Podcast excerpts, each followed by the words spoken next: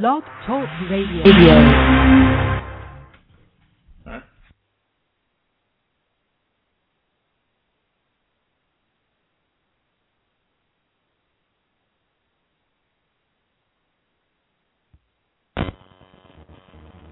The Net Live is brought to you by the Spire Institute, integrating sports and education, training and learning, performance and competition like no place on earth. SpireInstitute.org. Now, on with the show.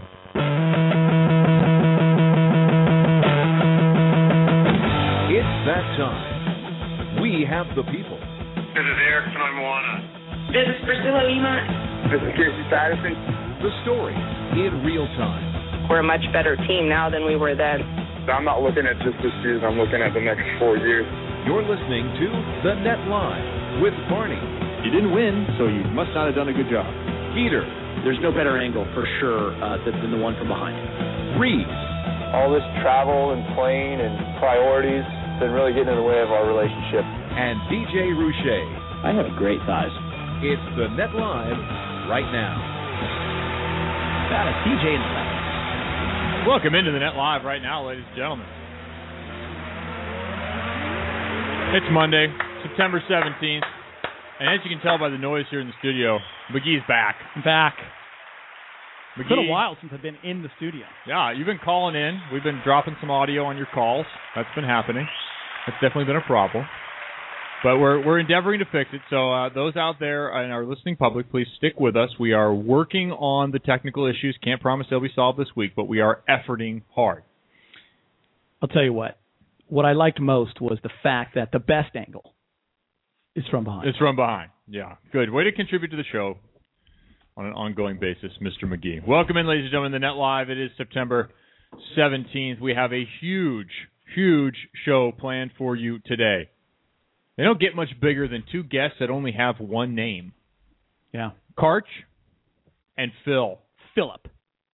You want to call him Phil? Well, that's what I used to call Are him Are we more he- formal? Well, Jer- Jeremy and I used to watch Phil and Todd obviously on center court 95 times a tournament, and sometimes it would just get so monotonous and so just he would just do things where you would just be like, "You gotta be kidding me!" So Killed like by players Phil would again. would tell me later in the tenth they would laugh because Jeremy and I would be sitting there and all of a sudden he would just go off for his third ace or he'd just stuff a ball or bomb it and they really wouldn't have much reaction and, and all I would say is Philip. Philip. There's, there wasn't much to say. What do except you say? He's dominating you. We're going to talk to Philip. He's coming off of the Las Vegas weekend, the NVL. Of course, we had Albert Hannemann last week talking about the NVL tournament that was upcoming at that point. We also have Karch. And Karch, he got a little job. He has a new position. good for Karch. I think that's great for USA Volleyball. Uh, I'm excited that uh, you know someone from Hugh's uh, coaching staff got it, and uh, I mean, what what what bigger name, better name uh, to get to, to lead us into that next quad than, than Karch Kiraly. I, I think it's awesome. He's put in a lot of time uh, and, and a lot of work uh, learning under Hugh and those guys, and uh, I, I think it's going to be great. I think four years ago, Karch was not qualified. There was talk of him taking over one of the national teams four years ago for this quad and or for the, the previous quad, and I, I do not think he was qualified. And he'll be the first to tell you that. I mean, that's why Karch I didn't think ever took a head job anywhere because that's not how he rolls. He wasn't that way in broadcasting. He wasn't that way eh, as a player. I mean, he wants to put in the time and learn and know he's ready. He doesn't want to fail at anything. Man, he's he's he's like Jordan that way, like and Magic and those guys that we always talk about. You know, Kerry and Misty. They don't want to fail at anything. So Yeah. until he's ready, he's not coming. And we talked about on the show coming out of the Olympic Games that we felt after this four years, after the tutelage under Hugh McCutcheon, after the experience of traveling and coaching the team as an assistant, absolutely he was qualified, and I felt the best candidate for that job. I mean, sometimes you add value on the show, and I remember there's a few things that I've actually listened and learned from you over the years, and and I always remember you saying like it takes, you know, you and Hugh have both talked about it's not till that second quad as a player or going Yeah. through eight years even until you really understand, or going to that Olympic Games. Uh, when you went in Athens was a lot more than uh, a lot different than when you went in Sydney. So I Oh, think that way for Karch too. Like, yeah, he's been there as a player, he's been there as a broadcaster, but it's different when, when when you're there with a national team indoor volleyball and you go as a coach. You, there's a lot you have to learn. So I'm sure you know he needed to have that experience before he was ready to do this. There's no question about it. I still think it's going to be interesting, and we'll talk to him about it today. How do you build a couple of teams? You, as the head Yeah. coach, have to build two teams: your team of coaches and your team of players. So a huge challenge ahead for Mr. Kiraly. He's going to have to, uh, I think, be off in a new space, and I'm interested to watch. Yeah, I'm uh, I'm I'm really excited excited for Karch, and, and I'm happy because uh, the program's also in, in, a, in a very good spot. There's a lot of great. Oh youth. yeah, Um, Great we- talent. Well documented on, on this show how how solid they are, top to bottom, one through 24. I mean, you, you've often said their their second team would would finish top five at the Olympics. So Oh, yeah. it's it's a great time for him to take over. You know, they're not leaving the cupboard bare and just like, good luck, Karch. I mean, he's coming into a pretty good situation.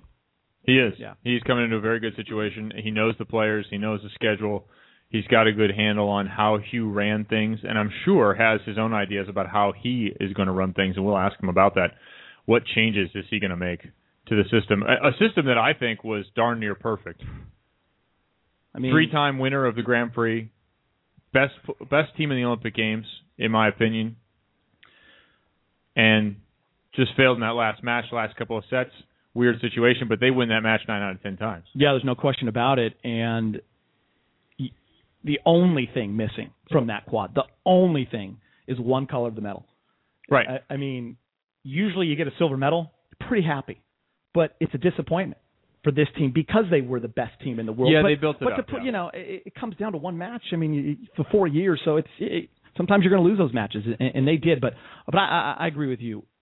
What a great start for Karch to, to be a part of that team. That, as you said, the system, the way they ran it, uh, the way they executed it, darn near perfect. And I think now he he gets to put a little, you know, of uh, his personality on it. You know, I'm sure he's going to get to do some things his way. And and, and as you said, you got to build your staff, uh, which you know you've often talked about. Hugh Hugh did a real nice job of that, especially with the men Mhm. and then the women. You know, putting the people that he wants around, and and uh, I, I think I don't I don't think Hugh gets enough credit for that.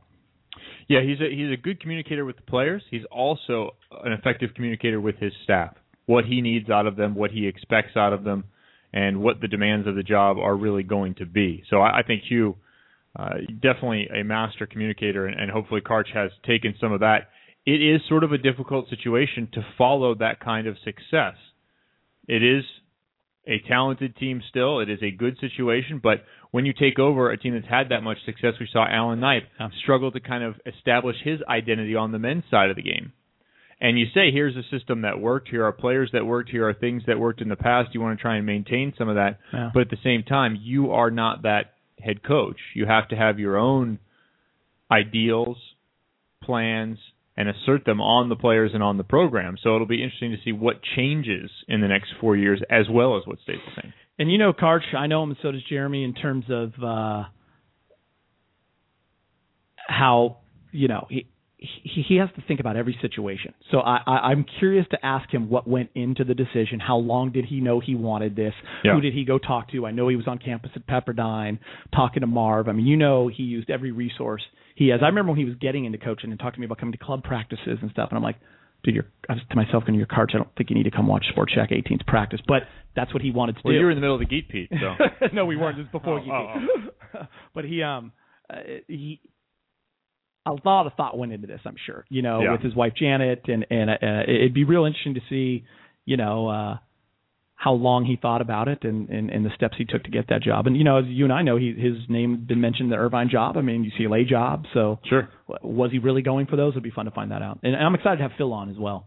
Um, Philip? Yeah, Philip. So we, we've talked about the rose ceremony.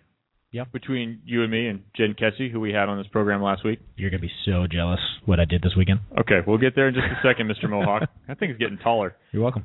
Uh, but with Phil, I think Phil's going to be handing out roses of his own, and it might be sort of a gay bachelor, but he's going to have to he's going to have to hand out a rose to a new partner. No, and he already did. and there's going to be a big competition Oh. for this. Yes, there are have been some rumors Oh, about that and talked yeah. about it this weekend. Is in he going to say it on this show?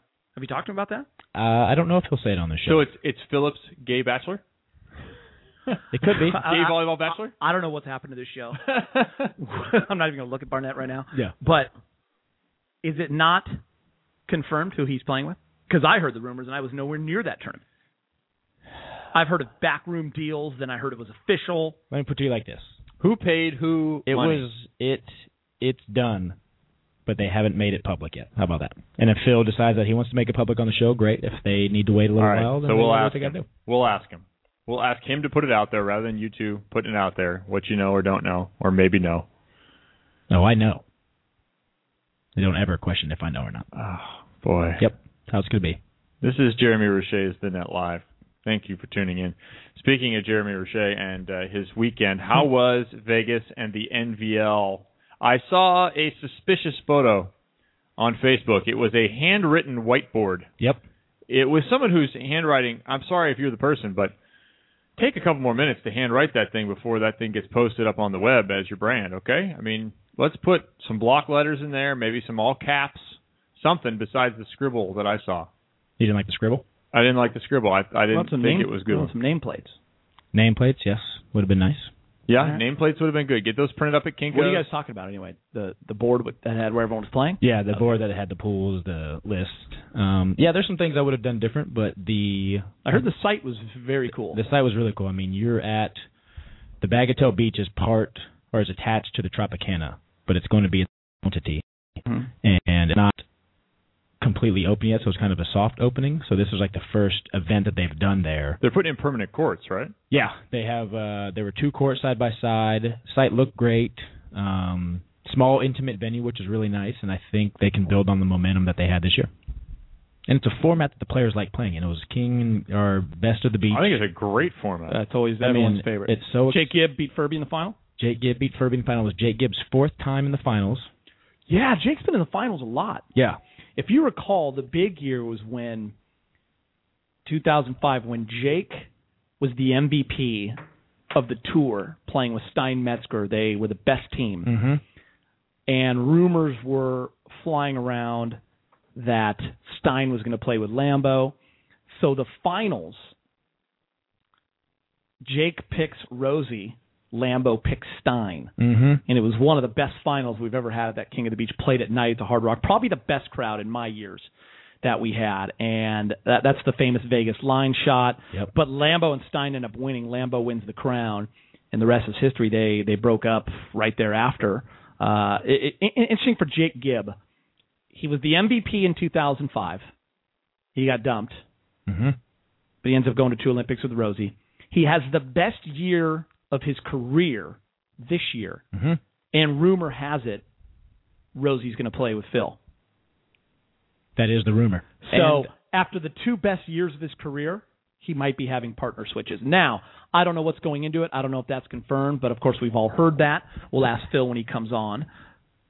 But is it because chance to play with Phil? Does is Jake Dunn traveling like Furby? You know, If- Furby's confirmed not going overseas. yeah. So, you know, maybe Jake said, "Hey man, Well, and I will Go say it. it is confirmed that Jake and Rosie's last tournament together will be this, this weekend in Huntington. they've already talked about it. Yeah, they're going to make it. They're that's they're going to What a great- publicize that. run they've had." Oh, for sure. Listen, if you have a- a good partnership, if you have a good relationship, And they forget do. the volleyball part. Yeah. If you have a good relationship and your partner comes to you and says, "I have a chance to play with Phil," He's going to say, "Hey man, good luck. I'll, Yeah. I'll, I'll, I'll be right there cheering." you cheering can't for you." hold your guy back. No, no, no, absolutely. And Jake would never. But I'm just saying it's it's it's interesting volleyball wise to have your two best years, Yeah, and just then you're going to lose that guy. I am not surprised he won that competition. Jake Gibb. Yeah, He's having No, the no best doubt year of his career. Yeah. He's playing unbelievable. Yeah, I mean, you're just I mean, talking about a guy down, that can do it all. Yeah. Well, and they it was so it was Jake against Furby in the finals. You can't pick your regular season partner. They went. They played high card to see who picks first. Yeah. So did Furby get the first draw? Furby got the first draw. So you take Phil because you don't want Jake to take him. I mean, that's what it used to happen in those. Well, that's what I started telling people. They're like, "Oh, who's he gonna pick? Who's he gonna pick?" I'm like, "You, whoever picks first, you pick Phil, regardless whether you think it's a good chemistry, because you don't want to play against You're just Phil. you're playing. yeah. I mean, that that's what guys pick. used to do you don't Yeah. want to play against. But him. what about Matt? Should he have taken a guy like Casey, who he's played with a million times? It, it went three. So, it I wasn't mean, a bad pick. I mean, in yeah. 15-12 in the third. Yeah. Um, Phil played the right. Was John Hyden there? Yeah. Yep. Interesting. Yeah. So I I I I'd love to. I'm going to call Furby later today. I'd love to know that, and we'll get the answer. I, but I want to know what went into that. And I mean, you got Hyden, who could pl- who's playing as Yeah, well he was siding defensively out as anyone in the world right now, and he sides out all day long. But maybe Furby's going to get the serves, and he's not used to John Side. I don't know, but it's it's uh, that's a real interesting pick. so he picked Phil first, and Yeah. then Jake took Nick Lucena. and Nick was playing out of his mind. Oh yeah, you bet. And playing only- against Phil And, and Furby. his former partner. yes. So it's not like Nick knew who he was playing against. So this will be Nick and Furby's last event as well because Furby's not going overseas, so Nick's got to get someone new for next Mhm. year. And the Jake Nick thing could be uh, potential. They look good They together. look good together too. Yeah. man, that's a lot of fire on the court because you know the big nasty's got some fire in him too. One of them would have to switch sides. I would think would be Nick. You know, Jake Gibbs won a tournament on the left side when he played with Adam Jewell. Yep. 2004 Austin. He he won his and he came, he went to the finals in the King of the Beach on the left side. Oh, Jake can play both sides Okay, for sure. letting you know. Appreciate that. Good looking out. Barney checked out. He's back. And you you looked I'm you looked you carry the interested. show. You, you looked interested. What we I, were lo- saying. I I know something about beach after the last few months. He Yeah. started the conversation, so he should have been involved. He's way more into it now that he's done those voiceovers. Yeah, I do Cuervos, so I got to know something about somebody. That's good. That's good. Something about somebody. Something about somebody. I can't just BS my way entirely through an hour long show. Come on now. oh, sorry. Apparently, I was uh paged at the Vegas airport. Didn't know you were there, Mo. You were Didn't know I supposed to was be there. either. I missed you in Vegas this Fifteen weekend. minutes. Go to your gate immediately. My buddy just told me. I'm not. I'm not in Vegas. You're on the way. What is your schedule then, if you, with this Laker deal? Because Lakers Oh, haven't started man. yet. You got about a no, month, we, right? No, dude, we we October 1? Yeah, I've learned a lot about this network in the last couple of weeks. You know, Time Warner. If people think that you can't, if you don't have Time Warner, you're not going to get to see the Lakers. It's not necessarily true. The Lakers are now going to be on a new channel called Time Warner Cable Sports Net. It's just like a Fox Sports West or a Prime Ticket. It's a regional sports network. Right. It's the only one Time Time Warner Cable has. Um, obviously, if you have Time Warner, you're going to get that station they are in the process of doing deals with DirecTVs, with Comcast, with Verizon Vio. So once that goes down, you'll get it. It's just a matter of, you know, the cable companies fight all the time.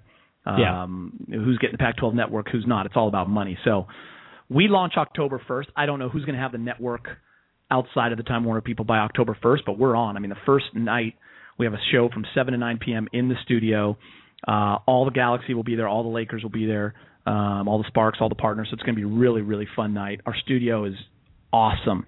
Um, it's really cool to see the thing being built, uh, you know, TNT style. You got the hoop back there, so we can do uh, demonstrations. It's a rotating stage. I mean, it's it's really cool. Are you stuff. getting into some of the demonstrations? You've been playing point against Magic I don't know. something? I don't know what's going to happen. Yeah, we got Coach Dave Miller. We got James Worthy. It's going to be Worthy and myself will do all 82 games, all the playoff games, and, And this is pre and post shows. and oh yes, and all the preseason. Whether the games on ABC or not, we're doing shows. So Christmas Day, we're doing a pre and a post. do you stay in studio here even when they travel? Yes. So when Okay. they're on the road playing, I'll be driving in ten minutes to the studio and doing it. But we what I learned is we also have shows every night. So I won't be the only host. Of course, like I'm not going to work, you know, every day of the year, but we have another host. Her name's Andy Adler, so we'll switch off. Cool. But we do have a show every night uh, called Sportsnet and, and ha- hashtag Lakers. So, and it's not just a channel dedicated to Lakers. They are partners, and Lakers are the the main thing. But you also Yeah. have Galaxy on there. You have Sparks. You got college football in the Mountain West. You got high school football, surfing. So there's it's just a 24/7 sports channel, just like Fox Yeah, so they're filling space. Yeah, they're filling. Space. Any interest in volleyball over there? I mean, if they're yeah, filling space? yeah. There's, you know what's funny, Dave? It, when I first got the job, my bosses were saying that they had talked to Donald Sun and they had talked to, uh, you know, so they've they've been talking to people James for sure. and- yeah. yeah. James and all those guys. So, um, it's um, it's really cool. It's going to be a lot of work. You know, it's, it's like a startup company almost. I mean, we launch October 1st, so everyone's. I mean, they got and they and they pulled people from everywhere. ESPN LA, Fox. I mean, they got great people working there, and everyone's working kind of around the clock to get it going. So today and all this week, we went to a night schedule, so I have to go in at three, and we're going to start rehearsals tonight. Interesting. Yeah. You're just doing dry runs with old highlights? Yeah, well, you know, our our studio wasn't even ready. It's finally like Yeah. so that positioning and cameras and studio. There's so many people that are going into this. I mean, we have 150 employees now, so I've been watching the seminar from Pac-12 Network. They're doing it in a unfinished industrial space. And they Yeah. look, this is what our office space looked like six weeks ago. do you get the Pac-12 network? I do. How is it? It's okay. I watched Pepperdine UCLA. I've watched some of the. Yeah. They have a pretty cool thing. It's a, a 60 minute uh, condensed version of a football game. They take it and you can watch the whole game Yeah. in 60 minutes, which that is, is kind of really cool. cool. I um It reminds me of Italy, where Italy would do that. You cut from play to Cool. play to play to play, and then uh, you could watch an entire football game in an hour and 20. you know Perfect. UCLA But every play, yeah. UCLA SC plays Wednesday night. I want to say on E ESPNU, so I'm excited to maybe check that out. But uh women's volleyball is underway. Women's volleyball is huge right now I on. Pac-12. They're doing 82 games. I know. Which You're doing some, right? I start this week. Yeah. Oregon, Oregon State. Civil War, baby. Corvallis? No. Or are you going to Eugene? Eugene. Nice. The Civil War, right off the bat. Myself and Kelly Tennant, right in the middle of it. Nice. It's gonna, it's gonna be interesting. It's going to be good for you. Scott Ferrier producing. Don't know him. No? No. Uh, no, me either. I will after this week. So I take off tomorrow for that. It should be uh, Wednesday night, Pac-12 Networks. Gonna be gonna be good. That's great, man. So happy for you guys. What are you doing? Yeah. What do you? Are you Uh, working I'm- for the Bro Rate? Uh, no, I uh, I'm in. Let's see here. I am now in week four. Nope, week three of week five of traveling every weekend. Be in Huntington Beach this weekend Okay. for the Cuervo. Oh yeah, yeah. The weekend after that, I'll be back in Vegas for a pool party. That's right. I was thinking about coming down for that Cuervo, but yeah, you should. come down and see it. And another pool party. Another but pool- pool party season is wrapping up. No. This will be the last one for me this year, and then the weekend after that, I go to Florida, and then I'm home. And uh Nicole and I are going to go away for a weekend, and I'm going to turn my phone off. Nice. Yep. Nice. Haven't had a weekend together since February. Now, what about your other DJs that you manage? You have three other guys. Is that I what I remember? Two other full-time DJs, and I have a musician that works for me as well. Okay. They uh, they had gigs this weekend. You're of my- pimping them out. I wouldn't say use that word, but uh, one of my guys was working the UCLA football game. Another one had a big wedding up in Malibu. So you know we're we're all busy. We're doing our thing. That's good. Yeah, followentertainment.com. Paying the rent. That's how I do it. there Yep, big things. in uh, Jake Gibbs' neighborhood Yes, or Sean Scott's neighborhood. No, Sean, Scott. Nope, Sean Scott, three houses down. There you go. Yep. Sean Scott's neighborhood. Let's take a little break. Sweet. DJ Roche, let's have you do your thing. It's just the beginning of this show. On the other side, we're going to have Phil Dalhausser. We also have the College of Volleyball Weekly coming up. As always, Mike Sonheimer, Brandon Rosenthal checking in as we head into, at least for the Pac-12, conference play. It's time for conference play. Everybody zeros on the board for that, but the non-conference schedule over. It should be exciting to talk to them about the upcoming week Your boy Hugh had a big win the following, uh, the previous weekend against Texas. over Texas. your boy. Yeah. Took yeah. care of it down. Texas a little inconsistent They split, right now. though. The- They yeah, split they on that weekend. Much more to come. We'll also have Karch, new head coach of the women's national team. The Net Live, right back.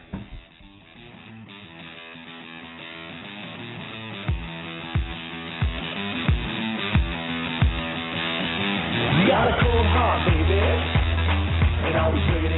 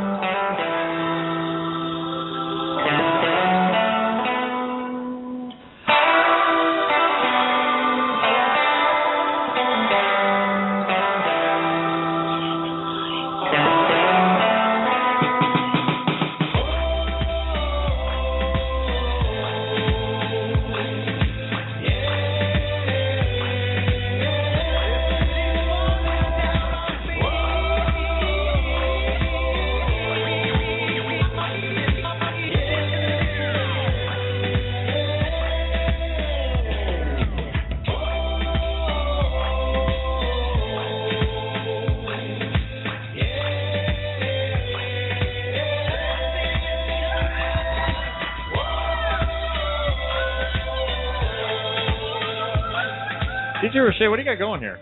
I never know the music. That sounds No, new. this is a newer song. I wouldn't expect you to understand it. Can you tell the, the viewers about the Imagine Dragons call? Yeah, you text me about Imagine Dragons. I looked them up.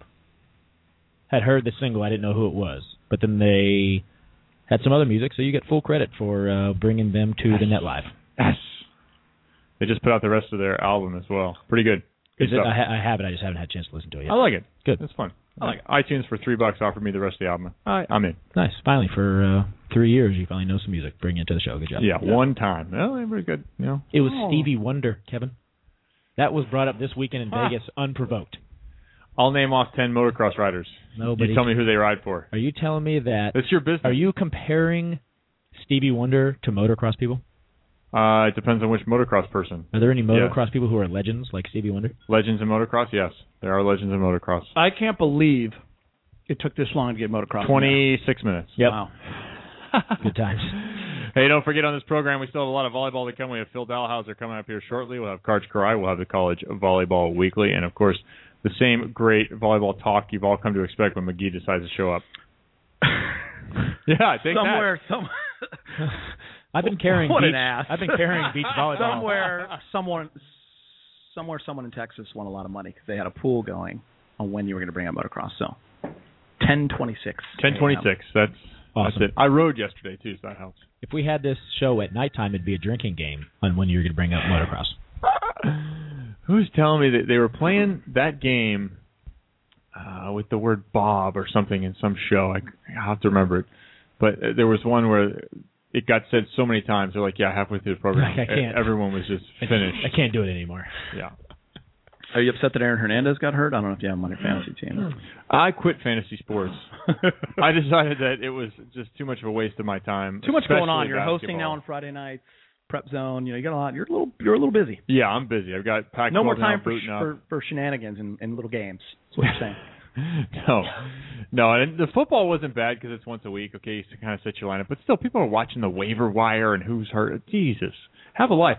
And then basketball was even worse because everybody's on there every day picking up players, dropping players, picking up this guy, dropping that guy, trading this guy for that. I'm like, Yeah. I'm more of a football fan. I got to be other stuff to Really. do besides fantasy sports. I won last night on the last second. Vernon Davis catch for a touchdown. It was just fantastic. I get it. Like if you didn't play, you know, it's not true of everybody. A lot of people enjoy fantasy sports, but it is a way to participate in the games themselves. I get why it's big and why people like it, especially for folks that washed out in high school or or in youth or whatever, and they they've always wanted to play. It is a way to really play and take value in those performances. I get it. For me, I'm in It's two fun. leagues with a lot of buddies, and Right. it's a way to keep in everyone talk smack. It's it's fun. We had a league like that that but was I, but I fun for expect about you to put a three little years. negative spin on it. We had about three years of really good fun, but then it just kind of tapered off, and I don't know why people got married and. Are you bummed there's no motocross fantasy league? Oh, there is. I'm in it. Of course there is. Oh, I finished. so here third, you are, I finished third in my league. heckling. But I don't have to do anything. I'm working. I'm at the race, and I got five minutes. Unbelievable, dude. It takes five Wow. minutes. It doesn't take all week and paying attention. Geeter's here, so I think we ought to have him do the intros. 'Cause that, that's his about gig, time. man. That's why we pay him, right? I just, bucks? you know what, you know what I am. I'm just a, I'm just a copycat when it comes to the intros on this show. I'm just trying to channel my inner Geeter. So while we have the outer Geeter, why don't we use him? Mm, this makes me so happy. Yes, let it build.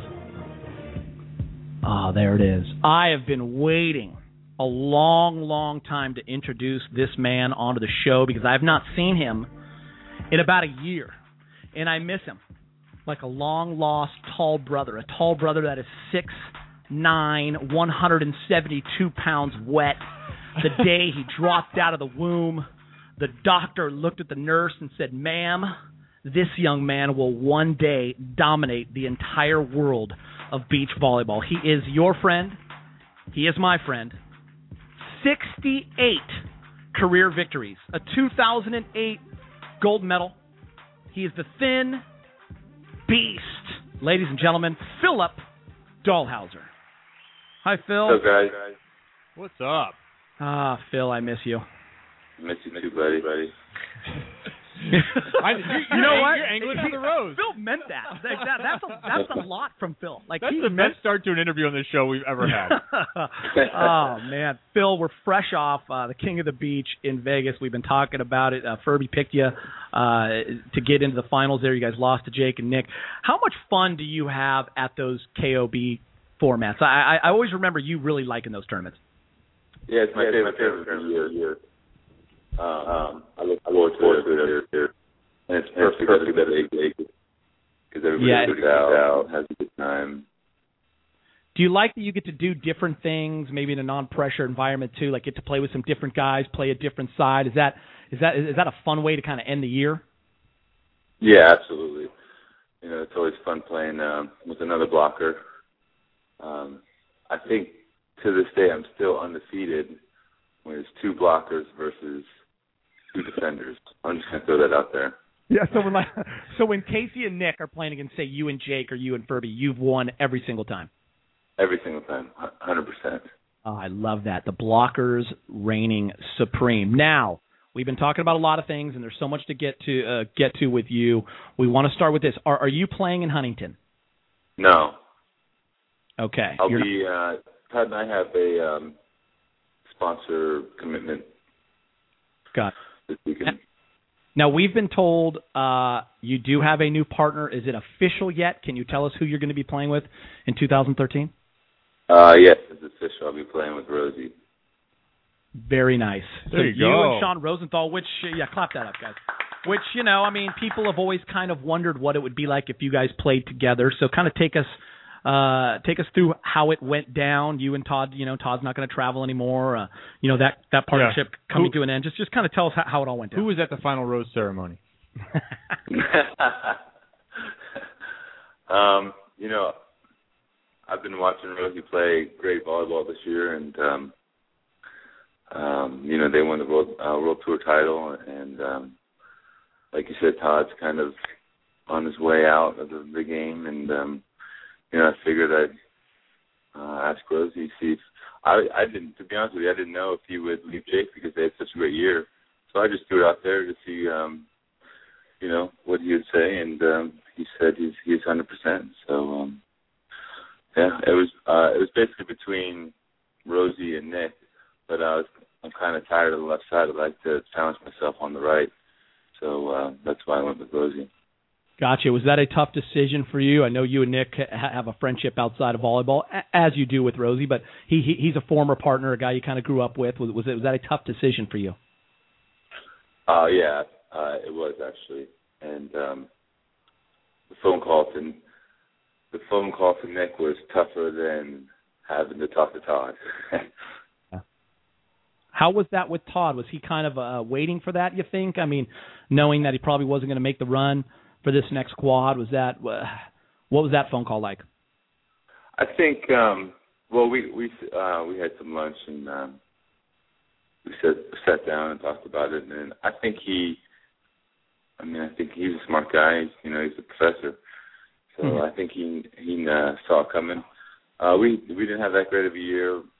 Um I think at some point teams kind of just like um they kind of they reach their peak and then they you know there's nowhere else to go and they just kind of trickle down the other side of the peak and I think we're we're in that um that process and um we just didn't have a great year today and um losing sucks so um I figured um I'll make a change You know, you and Todd, uh, you mentioned getting to that peak. So many great memories. Uh, one of the greatest men's teams of all time. Do you? Are you leaving with with those memories intact, or, or is, there, is there a bitter taste because the year was was was tough? No, not not not bitter at all. I mean, we had a uh, we had a good run. You know, we talked about that um, uh, at, at lunch too. That you know, there's we we had some pretty good years. So um, there's no bitterness at all. Phil, you know, you talked about not having the greatest year with Todd this year. How much of that was affected by your health and what a lot of people didn't know it was under wraps for a long time that you had a pretty good health scare about a month out from the games. Um, I, I guess that had something to do with it. I mean, I'm not going to make that as an ex- excuse, but uh, I guess it definitely affected me for a couple tournaments. Um, but you know, Todd uh, last year had knee surgery, so like that had to. Um, I think that affected his game too. Um, the last couple of years have just kind of been um, a lot of little things like that. Like I rolled my ankle a week before World Champs last year. Todd hurt his knee. Once I started getting healthy um, at the end of the season last year, and then uh, my blood clot uh, ordeal a couple months before the the games. Um, I just took all those all those signs as like I I think I got to move on here to a new partner. Can you detail that blood clot? I don't know how much they did on the Olympic Games because, of course, I went to an indoor volleyball tournament, not really the Olympic Games. and I, I just would like our listeners to really hear what happened because the way I heard it, it was kind of luck or circumstance that it even got discovered when it did, that you happened to be at a doctor, not even for yourself. Yeah, I was. Um, well, we were playing in Prague, and my my left arm was just um, super swollen and um and it felt like I I pulled something in my bicep and my forearm, so I kept getting work done on it, and um it was just getting worse and worse. And when I got back from Prague, it was my left arm looked like like George Romain's arm. It was huge, and uh in leg, but. I kind of liked it to be honest with you. Uh, but the next day, um, my wife was get had a pre-op um, surgery appointment, so I I just kind of tagged along. And uh, at the end of her appointment, she asked the doctor if he could check it check it out, and um, he checked it out. And he's like, "Oh, I've I've seen this before. Uh, it's fooled me once, not gonna fool me again." And uh, kind of went into the whole. I think it was blood clot, and uh, have it. Uh, that happens in overhead athletes predominantly. And what happens is um, your first rib pinches a vein, and uh, when your hand goes over your head, so um, over time the clot just formed, I guess. And um, I went to the imaging place, and they confirmed it. And that night I was at the, the emergency room, basically. Yeah, this is something that's not just a health issue. This is a, a life-threatening issue. Had that thing come out of your shoulder, I mean, what was your? How, how did it affect you mentally going forward? Um. Well, I mean, I don't know. I don't know if it. After I took it like a month off, so after that month uh, off, I was pretty antsy to play to get back into uh, um, overseas and, and start playing again. It was more physically that affected me. Um, I couldn't lift for uh, two, three weeks. Um, so like I was, I was out of shape. Um, we made it to semifinals, first tournament back, but then we played Jake and Rosie in the semis, and my legs were just done. I didn't have anything left, and they they crushed us. So I think it helped. Uh, it affected me more physically than mentally. Coming face to face with your own mortality at all, did that kind of give you a scare outside of volleyball, just yourself? Uh, it was it was pretty scary. Um, I was, I'm glad the doctor was able to diagnose it right away.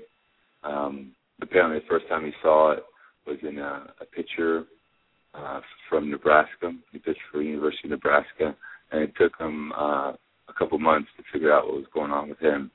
So uh, I was lucky that he was able to um, catch it right away. Um, but it's, it's definitely scary when the doctor tells you, you know, this is life life threatening. Uh, you got to take care of this right away, and don't worry about volleyball. well, Phil, we're glad we're, we're glad you are on the road to recovery. Uh, so much going on domestically. We we talk a lot about it. NVL, AVP, Cuervo. You've kind of had a chance to come back now and play play in a few of these. You know, having a strong domestic tour, I've always said, is really important for you guys. Where do you see where do you see it going next summer? Is is there a tour or tours that you say, wow, well, maybe if they combine, or or yeah, we're heading in the right direction? What what are your thoughts? I think all three. I mean, all three should combine forces. I don't think it's going to happen, but um, AVP has the name and the money. Um, Cuervo has IMG behind them, so they they could take care of the logistics. and it, uh, NVL has Al B, who's like the social chair of the beach volleyball world, so he could be in charge of VIP and the Yep. parties. I think it's uh, it'd be a great team if they all came together, but um, I don't know if that's going to happen. Um, but I know there's going to be domestic volleyball next year. Uh, I don't know how many events we're going to have, um, but at least we'll have something going. How important is it for Phil Dalhausser to have a domestic tour? I I, I know you don't like going over Europe uh, for 15 weeks in, in a row. No, it, it's not pleasant. Sleeping out, uh, living in a hotel room is great. Um, it's pretty important to me um, just to be home. I guess uh, you get pretty homesick out there, um, and like we, we can't. It's tough to find a gym, um, so uh, staying on top of lifting is, is tough, and and um, yeah, I mean, you know, uh, sleeping in your own bed. Uh, is pretty awesome. Phil, I want you to be honest with me. I, I, I know it's been a long, I don't know, five, six years, Olympics, two Olympics, uh, uh, actually. I know it's always tiring at the end of a season, but with the new partnership, Sean Rosenthal, after you take some time off, obviously, uh, with the wife and, and rest up and get healthy, how how motivated, how fired up are you for, for 2013, or, or are you?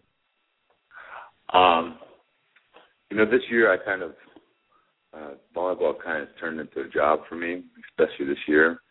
So the love of the game has kind of uh, left a little bit, but next year, uh, you know, I'm uh, like you said, I got a new partner. I'm on a new side. Um, I think um, next year will be a lot of fun, and I'm pretty fired up about it.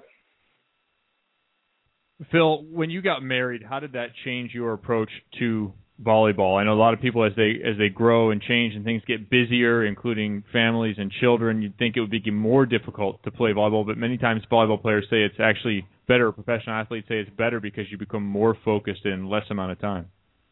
Right, yeah. Uh you you know, instead of playing for yourself, you play for your family. And I think uh guys um their games tend to step up a little bit. Um after like great example is Jake had a kid at the end of um 2011, 2012. He had probably his best um year internationally. Phil, going back to the Olympics, saw obviously you walk away with the gold in 2008, a dream come true. Disappointing uh, 2012. What do you what do you take away from this Olympic Games uh, for you? Were you guys just not right, uh, as you were saying, physically? Um, did you just not play well? What, when, when you look back on it now that you've had time to reflect, what what do you think about these Olympic Games that just passed? Um, you know, like all year we just couldn't get any kind of rhythm. We would have a, a good day, um, good couple days, and during a tournament, and then um, we would just play uh, terrible. And that's kind of how um, this Olympics went as well. Uh, you know, we had a couple good uh, matches in pool play, came out first, and then um, we had a, a really bad match versus the Italians, and um, they sent us home packing.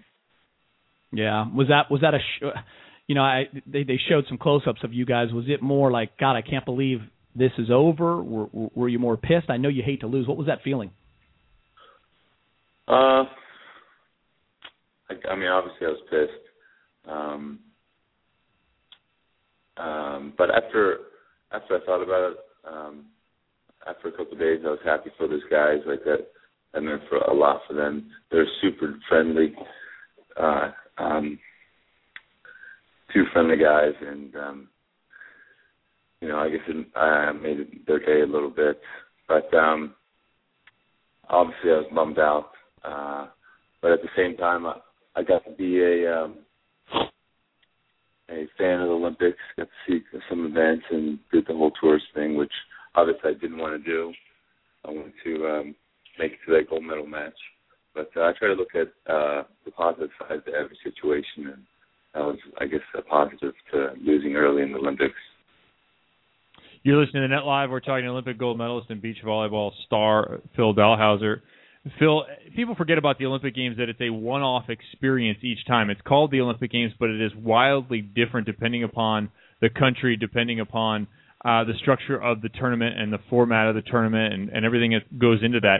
Compare your two experiences outside of the volleyball court. We just talked about your your inside the volleyball court results, but what about outside the volleyball court? Um, well, Beijing was more. Uh, it was more business like. We were just super focused on what we had to do, and um, uh, we had a couple scares there uh, in Beijing, but uh, you know we um, we got together and ended up winning.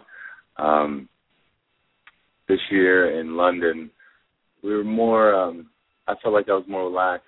Um, I mean, I still did. We still did everything the same. After we um, after we played, we lifted right away. Uh, next day we practiced. Um, so ev- everything was kind of the. We did the exact same thing. Um, just the results weren't the same. Phil, you said you became a fan of the Olympics. So obviously, you're close with with Kerri and Misty. Uh, to, to watch that run more as a fan because you were, uh, you know, probably so focused on your own game in 08, but to finally get to see those guys do it for a third straight time and, and to realize how hard that really is. What, what did you think of those two towards the end of that tournament? Uh, the way they elevated their game to me was was was, was really the thing that, that that set them apart. I thought. Yeah, they they uh, were pretty darn impressive. They had a tough draw um, all the way to the finals. I think they played all their teams that were uh, all like top eight seeds, and they they smashed the Dutch, who were like the eight seed. They smashed the Italians, who were I don't know the six, five or six seed. Uh, they had a little tougher match with the Chinese, but Chinese were kind of the um, the uh, one of the favorites, the co-favorites. Um, and then they you know they won um pretty easily against Jen and April. But I was at that game and they were just they were so focused. Uh nothing they were not gonna lose. They um both of them were gonna do everything in their power to win. It was what they've done three years three turn uh Olympics in a row is, is impressive and I don't even know how many people have won their event three Olympics in a row. I'd like to find that out. Now, did you go to that China match, that semifinal? I didn't know, but I watched it on TV. Uh, to me, I thought that was like one of the best women's beach volleyball matches I, I I, I had ever seen. That that that China team was was pretty damn legit. But to see Kerri and Misty raise their level that much was was pretty special. Yeah, absolutely. I don't know. I'm good. I going. I I, I I, thought I you were had I had one more good question for Yeah, him. and then you forgot. Oh yeah, I know what it was. So we talked to Jen Kessy last week, and she was talking about how much she gets recognized nowadays. How often are you getting stopped outside of volleyball events, Phil? Uh, every once in a while at, at the airport, um, a couple people recognize me uh, in, in the casino this weekend. Um, but uh, other than that, not not so much. Okay, in the casino, what game are you playing? Do you play? Uh, I usually play blackjack, uh, and if I have time, I like to sit down at the poker table and um, put a couple hours in and see see if I can win a little bit a little bit of money. Hey Phil, last thing for me, talk about that double block with Matt Bringer and what went into that. And I heard your new partner Sean Rosenthal decided not to challenge and go high chiz. He went off speed shot over. Yeah, you can't- you gotta What is that challenge the double block, don't you? I, I think uh, we had to do it over again. We we probably should have let Rosie know that uh, we were going to do it, or he would challenge us, but he did totally just kind of do a little poopy shot over uh, over angle. Um, the next play they made up for it. They served me, and they both peeled off the net, and I was able just to smash it at him. Phil, 20 minutes we got with you. That is plenty. We've asked a lot of you. We know that's a lot of your time. Thank you, my friend. We miss you. And uh, congratulations on, on, on the new partnership and, and enjoy this off season with the wife. And uh, we'll talk to you soon, man. Thanks a lot, Phil. Wow. Thanks, guys. All right. All right, Phil Dowser. I just love him. I, I enjoy watching the man play the the, the Yeah, game. It's just, uh, remarkable. he's- you know what? He's a. It's funny, you know. It, it's just just the kind of guy he is, but he's like talking about the Italians are really good guys, and, and you know they're really nice guys, and he's kind of he's happy for them. I, I swear that's just the way the guy is. I mean, it's he's some people are built differently, and he's as competitive as it gets, but at the end of the day, he's got a good heart. and He's a good guy. Yeah, he's not from SoCal, so um, Oh, wow. I knew you'd like that. Interesting. Subtle. Hey, uh, what I was gonna say about Phil is he. uh I'm all over the place today. What's wrong? I got ten things going. Go take your meds. Dude, seriously. Oh, I noticed that. I played indoor kind of at the time Phil was coming up. Yeah. Okay, so Phil was just coming into the beach game, Yeah. starting to really increase his abilities. I hadn't seen him play in person. I'd seen him on TV and stuff, but I remember the first time I watched him play in person and watched him hit. And I, I just looked over across the net, some guy six eight blocking him and just go, It doesn't matter. You can jump all you want. If that ball's set correctly and Phil gets a good run at it, it's going over you hard into the court and your defender doesn't have a chance either. There are a few. I remember the 2010 season. I remember 08. I remember 07. There, there, there were some times where he was absolutely unstoppable and almost Totally. unbeatable. Especially with the way Todd played defense behind him and was sighting out. He just, it, it, it was, it was actually just silly. I'll never forget that Brazil USA challenge they did in 09. It was the last event of the year in Glendale, Arizona, and the finals were against Fabio. No, it was uh, it was the big guy. Harley. Yeah, a- Harley, Ali Harley Sohn, yeah. Marques and Alison. Yeah. Yeah, and he. And it was great because it was kind of a Ryder Cup format, you know. So it was like USA versus Brazil, and all Yeah. the players were lined up on It was chairs. a cool event. Yeah, and and he ran off the first seven points with three stuffs, two aces, a pull, dig, and hammer. I mean, it, it was seven zero before you could do anything, but it was it was dominant plays, like Yeah. big time aces, huge stuffs, pulled and bomb, and it was it was amazing. You're like, this is absolutely silly Yeah, what I he's doing. It- it- Todd- it- I'll never forget that seven point run. Todd like touched the ball twice and seven points. And I remember Marcio Sicoli, who now coaches um, Kerri Misty. Kerri Misty. Marcio, you know, he and I coached club together stuff, so we, we he would even switch sides, we'd look at each other, stuff, gotta always have some fun. When I was down there doing play by play. He he was in the box and he like literally like ran out of the box and ran to the other side and he like was like just looking around like just with his hands and like people didn't know what to do. It was just the most mesmerizing seven points that I had ever seen. It was just It was- he's playing against Alison and, and you know the Brazilians and, and and he just dominated because he really wanted to win that game. He I like- had that ability, and So- that's what I think we were waiting for in the Olympics. Yeah. Is he going to really take over? I love beating Brazil. But but he's he's just a little out of practice, I think, at that point with the injury and with the No time doubt. off, and they had that uneven summer too, where they missed the last couple of tournaments and those kinds of things. It, it wasn't the most focused lead up to the Olympic No. Games for those two guys. And you had, I think you made a good point in that interview, and you asked him about just the effect it has on you mentally as well. He talked about the phil- physical challenge, but I think Oh yeah, when you have physical mentally outside of challenges, the sport. what what you're thinking mentally, and do, you know, it can play mind tricks on you in terms of did he believe he could dominate and take over? And, and like you said, they didn't play well. Bottom line, the game is too good now. Players are too strong, too solid. The rally scoring goes fast. You know, I think he can still slip into that zone. I think you're going to see Phil for sure, for sure. But I I'm think excitement in of that a new moment, in that tournament, that too. in this Olympics, Yeah. he just didn't have that. But I thought there were some interesting things in that about the new challenge of moving to the right side.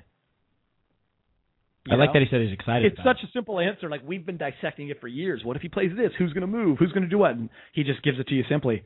I want a new challenge and I want to go over to the right. I think he's going to be pumped on that. Uh, That I could see that igniting in Phil, that same kind of dominance, that same kind of fire that you saw from him for so many years. Instead of the struggle that this became, managing Todd's health, managing his own health, managing the expectations and the travel schedules, and who was qualifying or not, and if they were going to play them or not. All that, all that stuff goes into when you step on the court. I'm sorry, you can't just close a door and step into a room that is the competition. That stuff comes with you. You know, when I asked him about what his mindset was at the end of this season going into next season, I wanted to hear it from him because I had had a conversation um, with uh, with Kerri about this, and she she and Phil talked in Santa Barbara. Is that where the AVP was? Santa Barbara. Yeah. Oh, was she going to be his new partner? She had talked to him about where.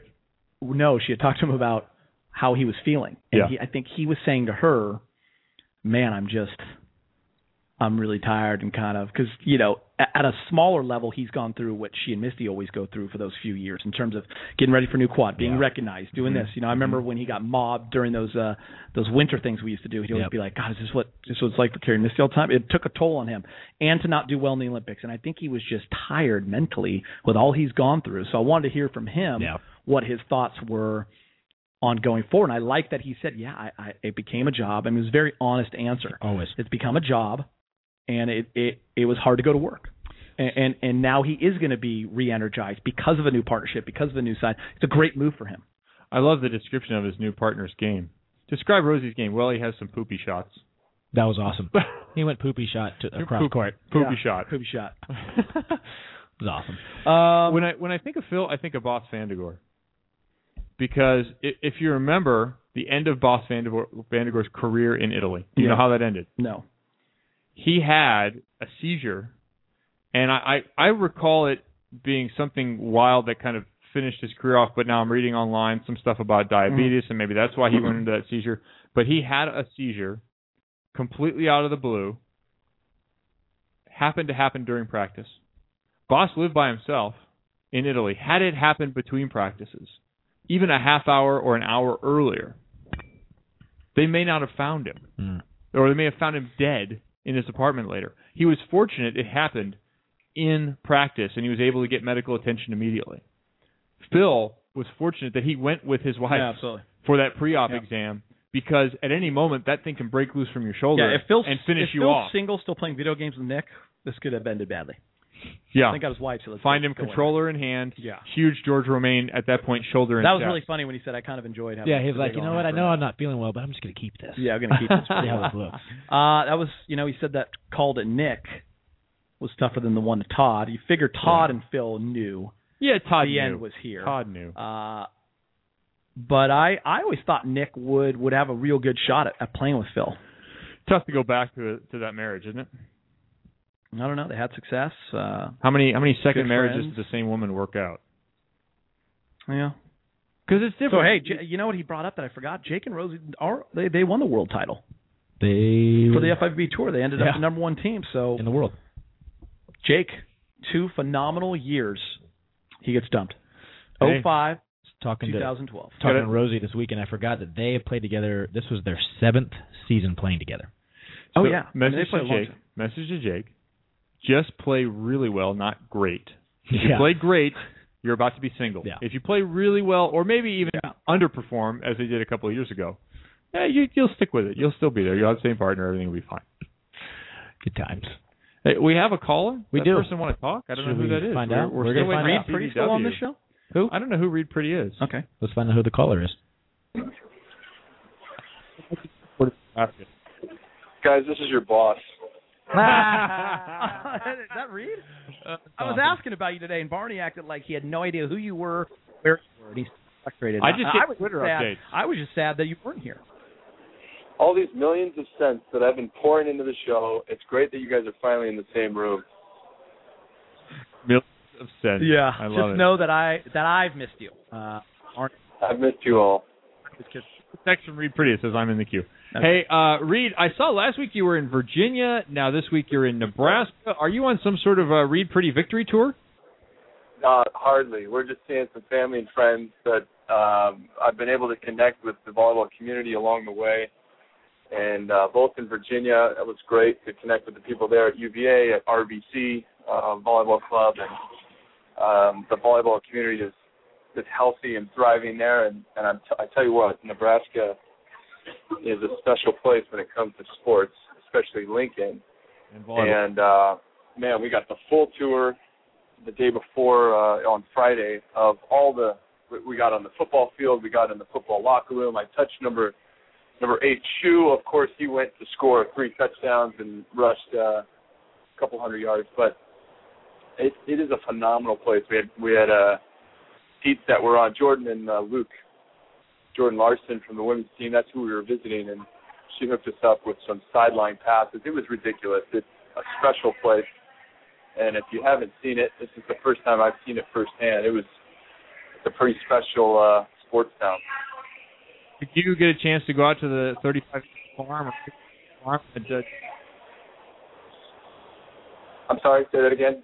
Did you get a chance to go out to the the farm that Jordan and Luke are putting together? They built on uh, 50 acres or something out there outside Lincoln. Yep, we saw that. They're building a new house. It's going to be epic. It's awesome. And then they took us out to one of their friends' farm yesterday for a couple hours and uh, brought about a dozen guns, and uh, we got to shoot for for a couple hours. It was uh, good old Nebraska time. I tell you what. You were having a good old Nebraska time. Something, or you just out there shooting feral cats? no, we were shooting uh, clay pigeons and, and all sorts of stuff. But I, I tell you, one of the coolest things I learned on this trip was that their women's program is uh, maybe a season away from being self-sustaining and actually making a profit. And I just found that to be phenomenal. They'd be the first team, other than a football team, uh, maybe women's team in the entire nation, to uh, to not only be self-sustaining but be, be earning a profit. So I, I think that's uh, they're doing some some right things uh, down there. Time for them to start a men's program. that'd be that'd be a good thing. Yeah, they get about what thirteen thousand at games. I mean, they they they pack that place. I think they're in a smaller gym now, but uh, they're they're going to be remodeling this year this uh, the basketball facility. As the basketball program has a, a two hundred million dollar building project, uh, an arena taking place. So the basketball is going to move into that arena, and uh, they're going to take over the basketball space. They don't. They're not. And, uh, yeah, it's it's crazy the what's going on down here. Reid, what are your next couple of months? Like, break it down for us. Ankara. Yeah, heading to Turkey in a couple of weeks. I'll be down uh, listening to Jay Roche tunes next weekend in Huntington Beach, and I might even follow them to Vegas the weekend after. And then right after that, we uh, we head off to Turkey for about seven months, and uh, the rest is completely unknown. We'll see. Uh, we'll see.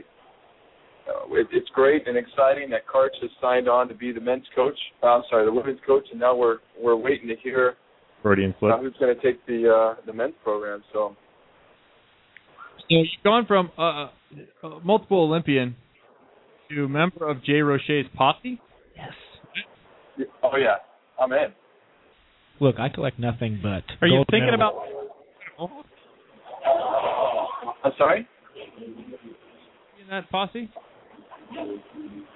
I- I'm in the Jay Roche posse. Anytime that anytime, anytime that Jay Roche is going to go to Vegas, uh, I'm I'm willing to uh, saddle up and go with him. Uh, are you going to make a show? You think before before you leave? No, come on, don't be silly. It, it'll be difficult to actually be there when you're there, um, seeing as how we seem to have conflicting schedules. But I'm, I'll do my best.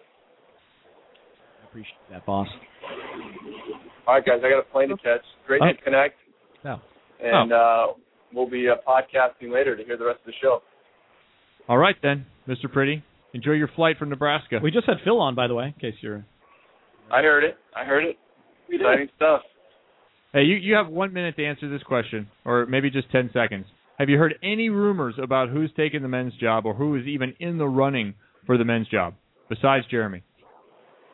I haven't heard no rumors, but uh, I was just visiting with uh, Coach Cook in Nebraska, and he brought up uh, an interesting name, Jeff Stork. I thought that was a, I thought that was a great suggestion.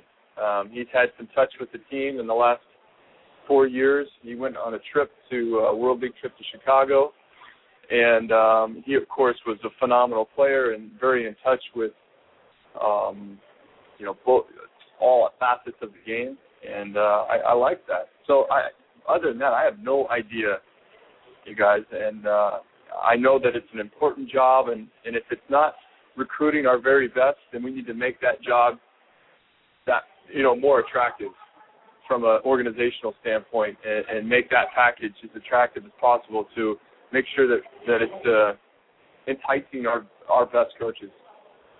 The job's still open. Get your resumes ready. Thanks, Reid Priddy. We'll talk to you. All right, guys, we'll talk to you soon. Bye. Thanks, Baseline. You're listening to Net Live here on Volleyball Magazine. We, of course, want to thank Spire Institute for their huge support of this program, spireinstitute.org. And our other sponsors, Hurley, AVCA. We have the AVCA College Volleyball Weekly coming up, and Volleyball Mag for their huge support. Go and check out Volleyball Mag's website. They're doing things to improve the information available to you out there in the world of volleyball. DJ Roche spin up some tunes and some commercials, and we're going to take a short break. The College Volleyball Weekly on the other side, and of course, still coming up, new women's team head coach, rookie head coach, Karch Kiraly.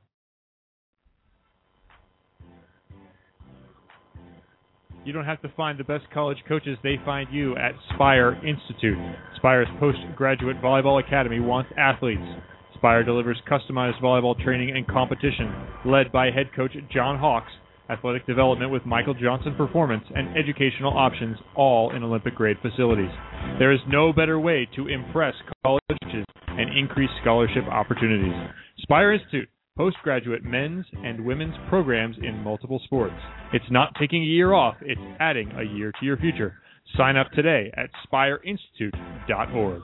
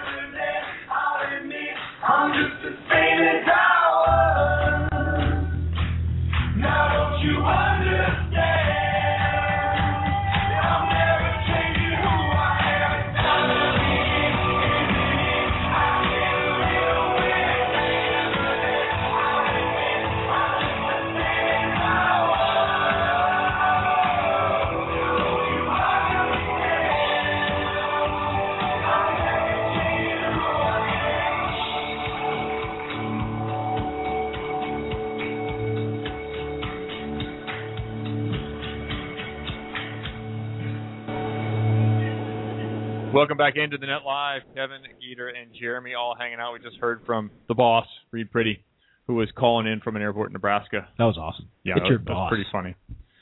We hope you are enjoying this show either live or via iTunes. Remember, we do have the iTunes feed. It is available on the Net Live Blog Talk Radio feed. You can find that by searching volleyball or the Net Live inside of iTunes and selecting it under podcasts.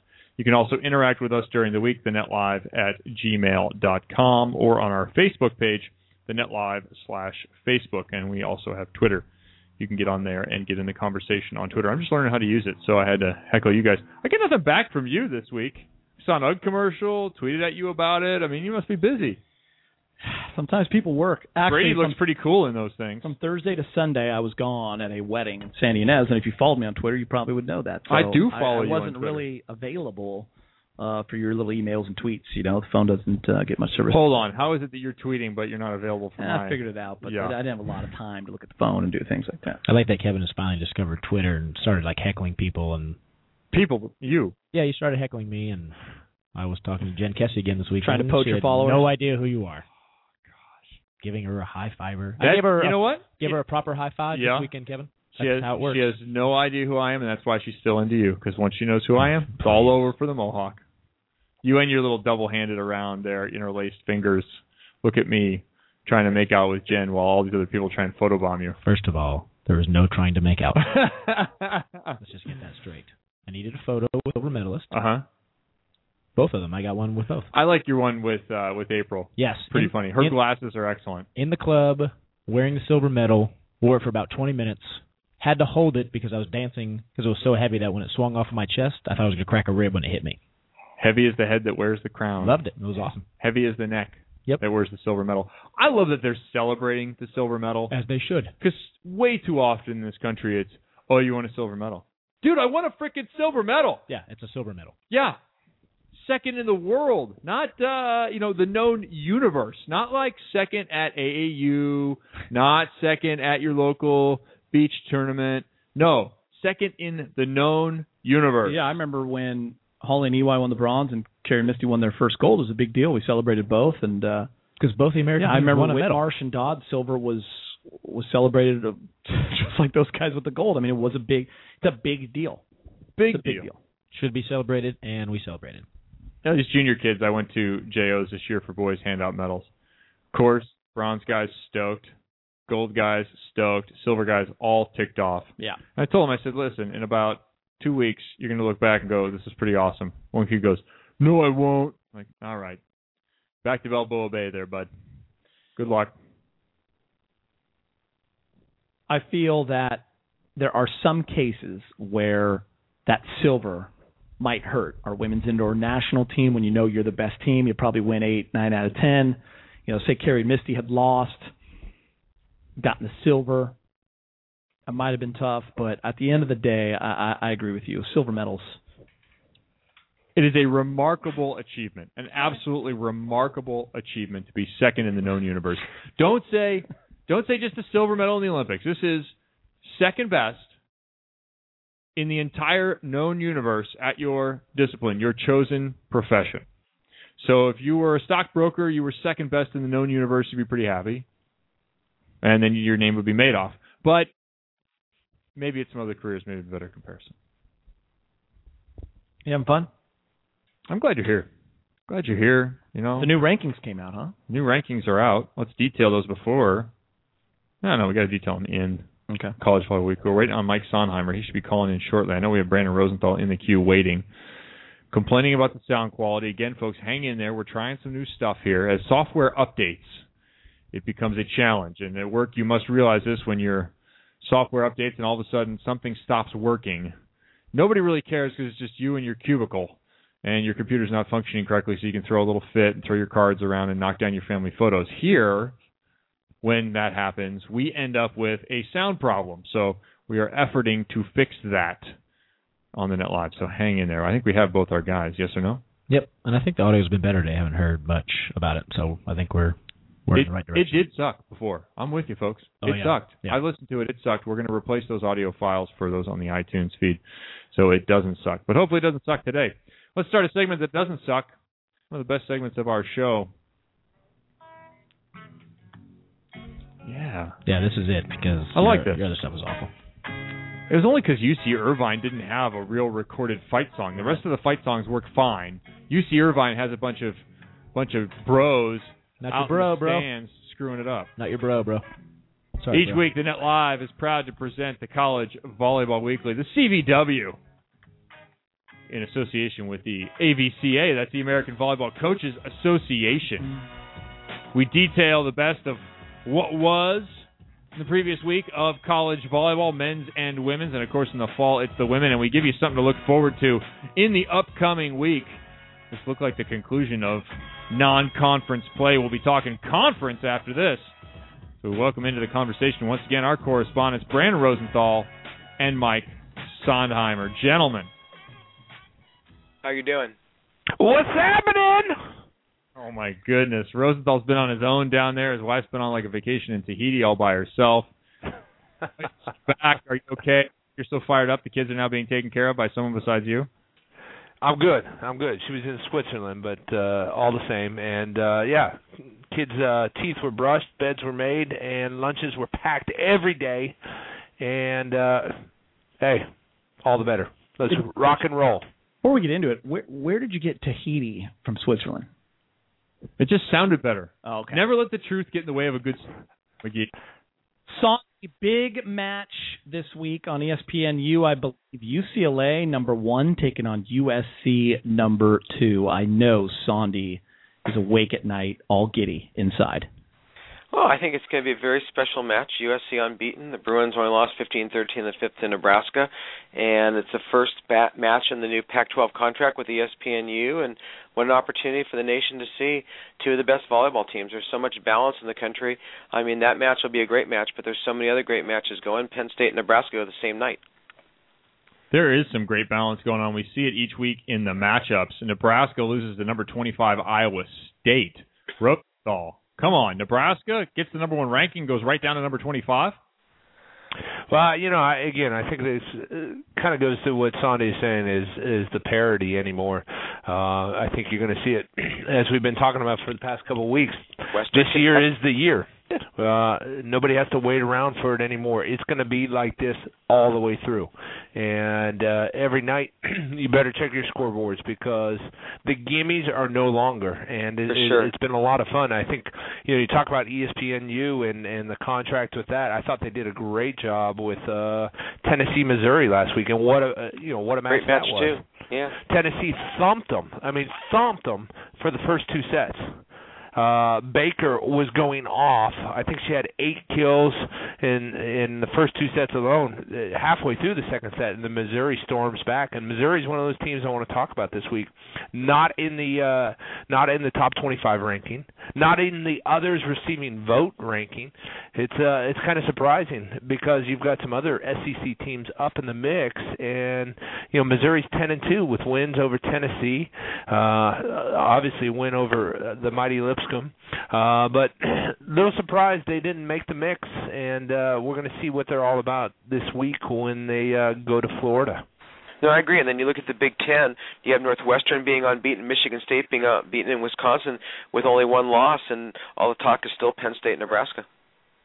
New rankings just out. UCLA number one, up from number two. Southern Cal number two, up from number three. Nebraska, Penn State, Washington round out your top five. Then it's Stanford, Hawaii, Oregon, Texas, and Louisville. No question about it. Again, the balance is there. It's just a, it's just a great it's a great season because when you hit the NCAA tournament, there's going to be so many chances for upsets, especially in the first round matchups and then the second round matchups. There's just so many teams and it's a lot of styles and who matches up with what team. I mean, UCLA is lucky to be number one. They barely beat Colorado State. They were down nine seven in the fifth fifth set packed house at Fort Collins and were able to pull it out. USC had to beat San Diego in five a week ago. So I mean, you know, different things happen around the country, and it's about being tested. Kentucky and Michigan dropping out of the top 25. Uh, UCLA, I, I know they took care of Pepperdine. I about that match. Uh, about it, talked to a couple of Oh, coaches. Roscoe, seems like bad. they are. Yeah, Jasmine Roscoe's playing great for Pepperdine, by the way. But it seems like UCLA just huge on those pins. Oh, yeah. Uh, Hitter and Love, the big lefty from San Diego. Uh, what's going on with the setting? I, I keep seeing Manoa and and, and Strehlow flip flopping a lot. Well, they go back and forth. I mean, basically replacing Lauren Van Orden, and what you have is Manoa played great in Hawaii when they won the match, but she got sick, and she played really well to the end of the Colorado State match. And then Michael Sealy has enough uh, guts as a coach to bring a freshman setter in in set five when you're down, and Strehlow ended up setting out set five, and the Bruins ended up winning. But they are still in a battle. Either one could start against USC on Wednesday, so it just depends on how it goes. But there's a lot of battles across the country.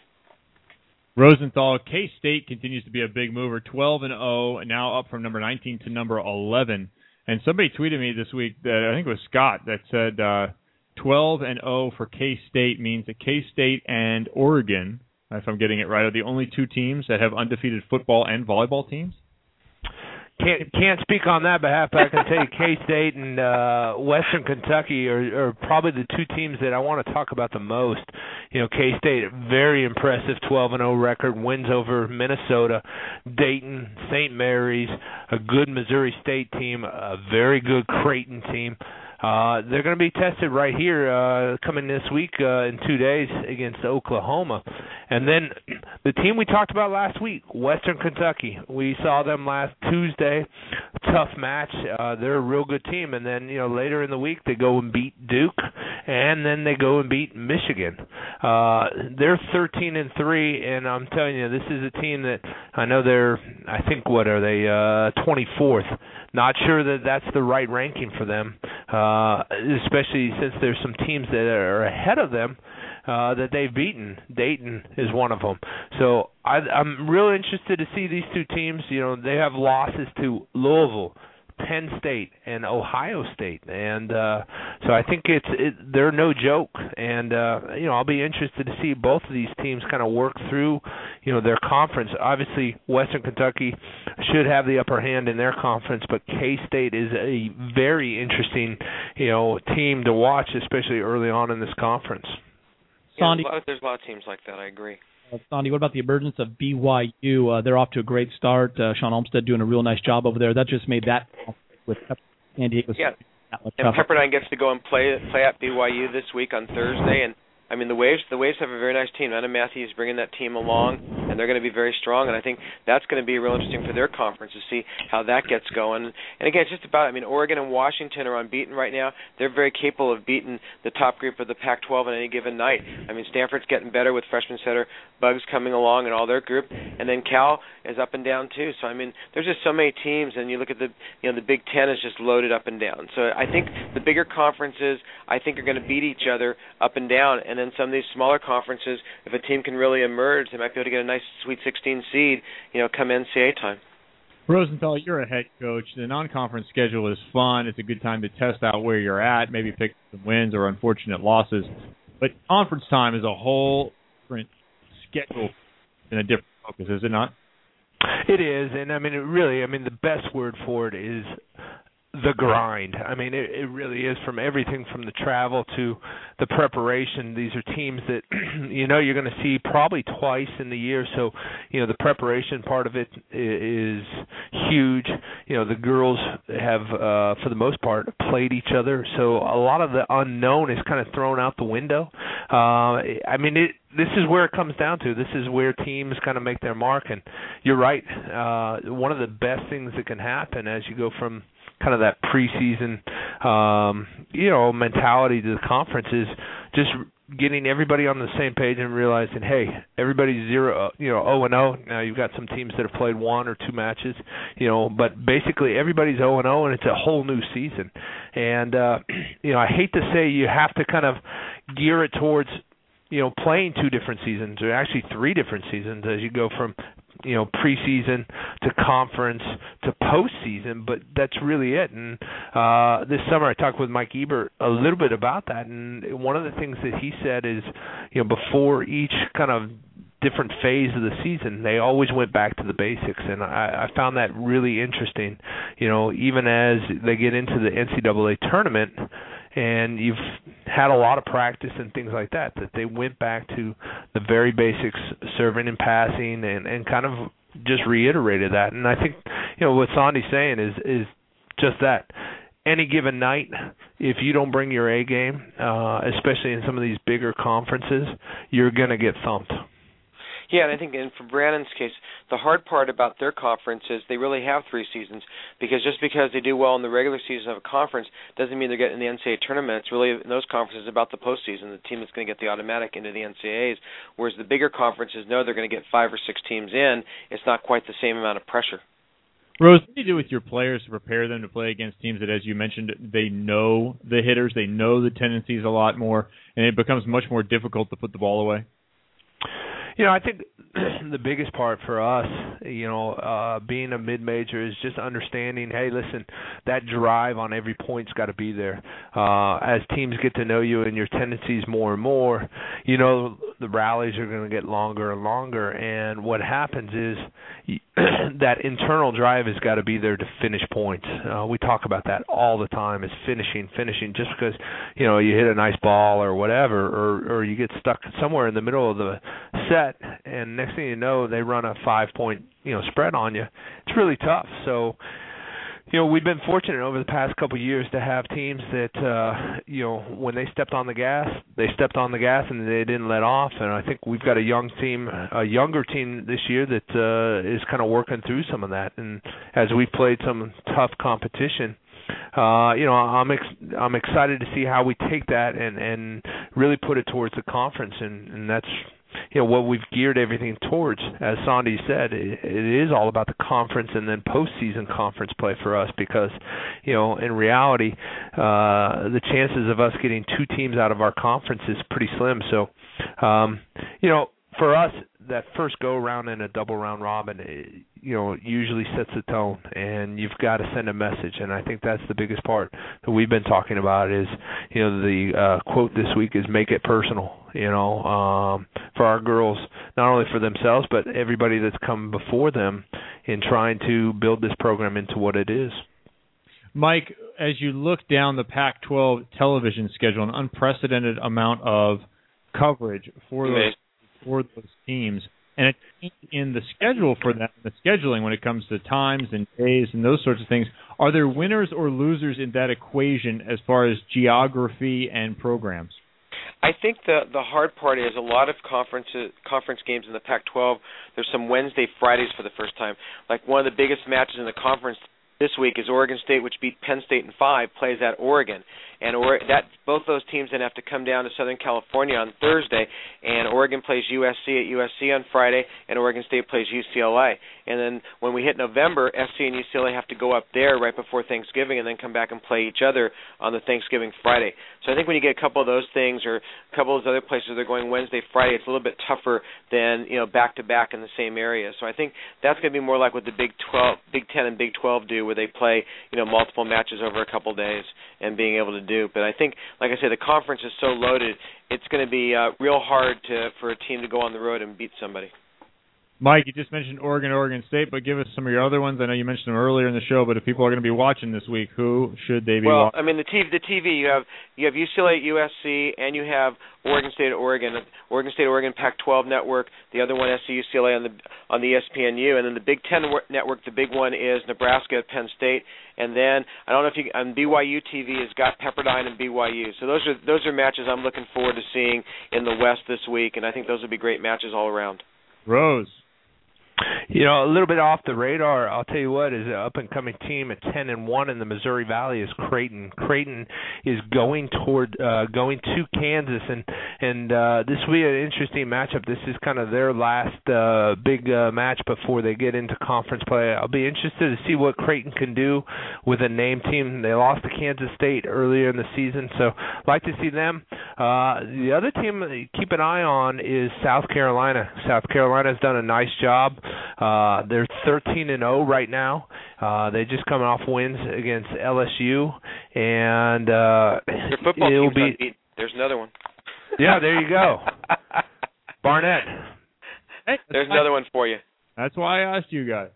But you know, here, here's the other thing, Barnett. We talked about this last week. Was uh, Illinois?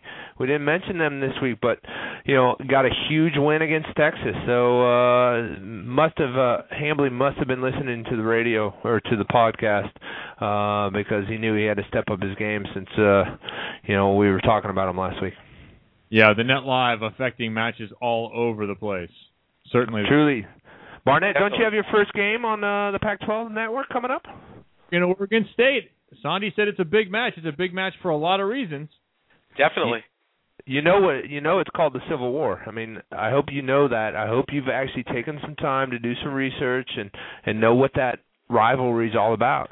Hey man, that's my opening line. Welcome to the Civil War. Plus, you get to say beavers a lot. He'll be rolling along. Oh my goodness. Was Well- that? Did I cross the line there? Because um, Geeter's got to be laughing at that a little bit. DJ Roche did a fist pump straight up in the air while he was sipping from his Eagles glass. I love it. Personally, I, I, I really enjoyed it. All right, gentlemen, thanks very much for the great information. Huge week of volleyball. Appreciate your contribution.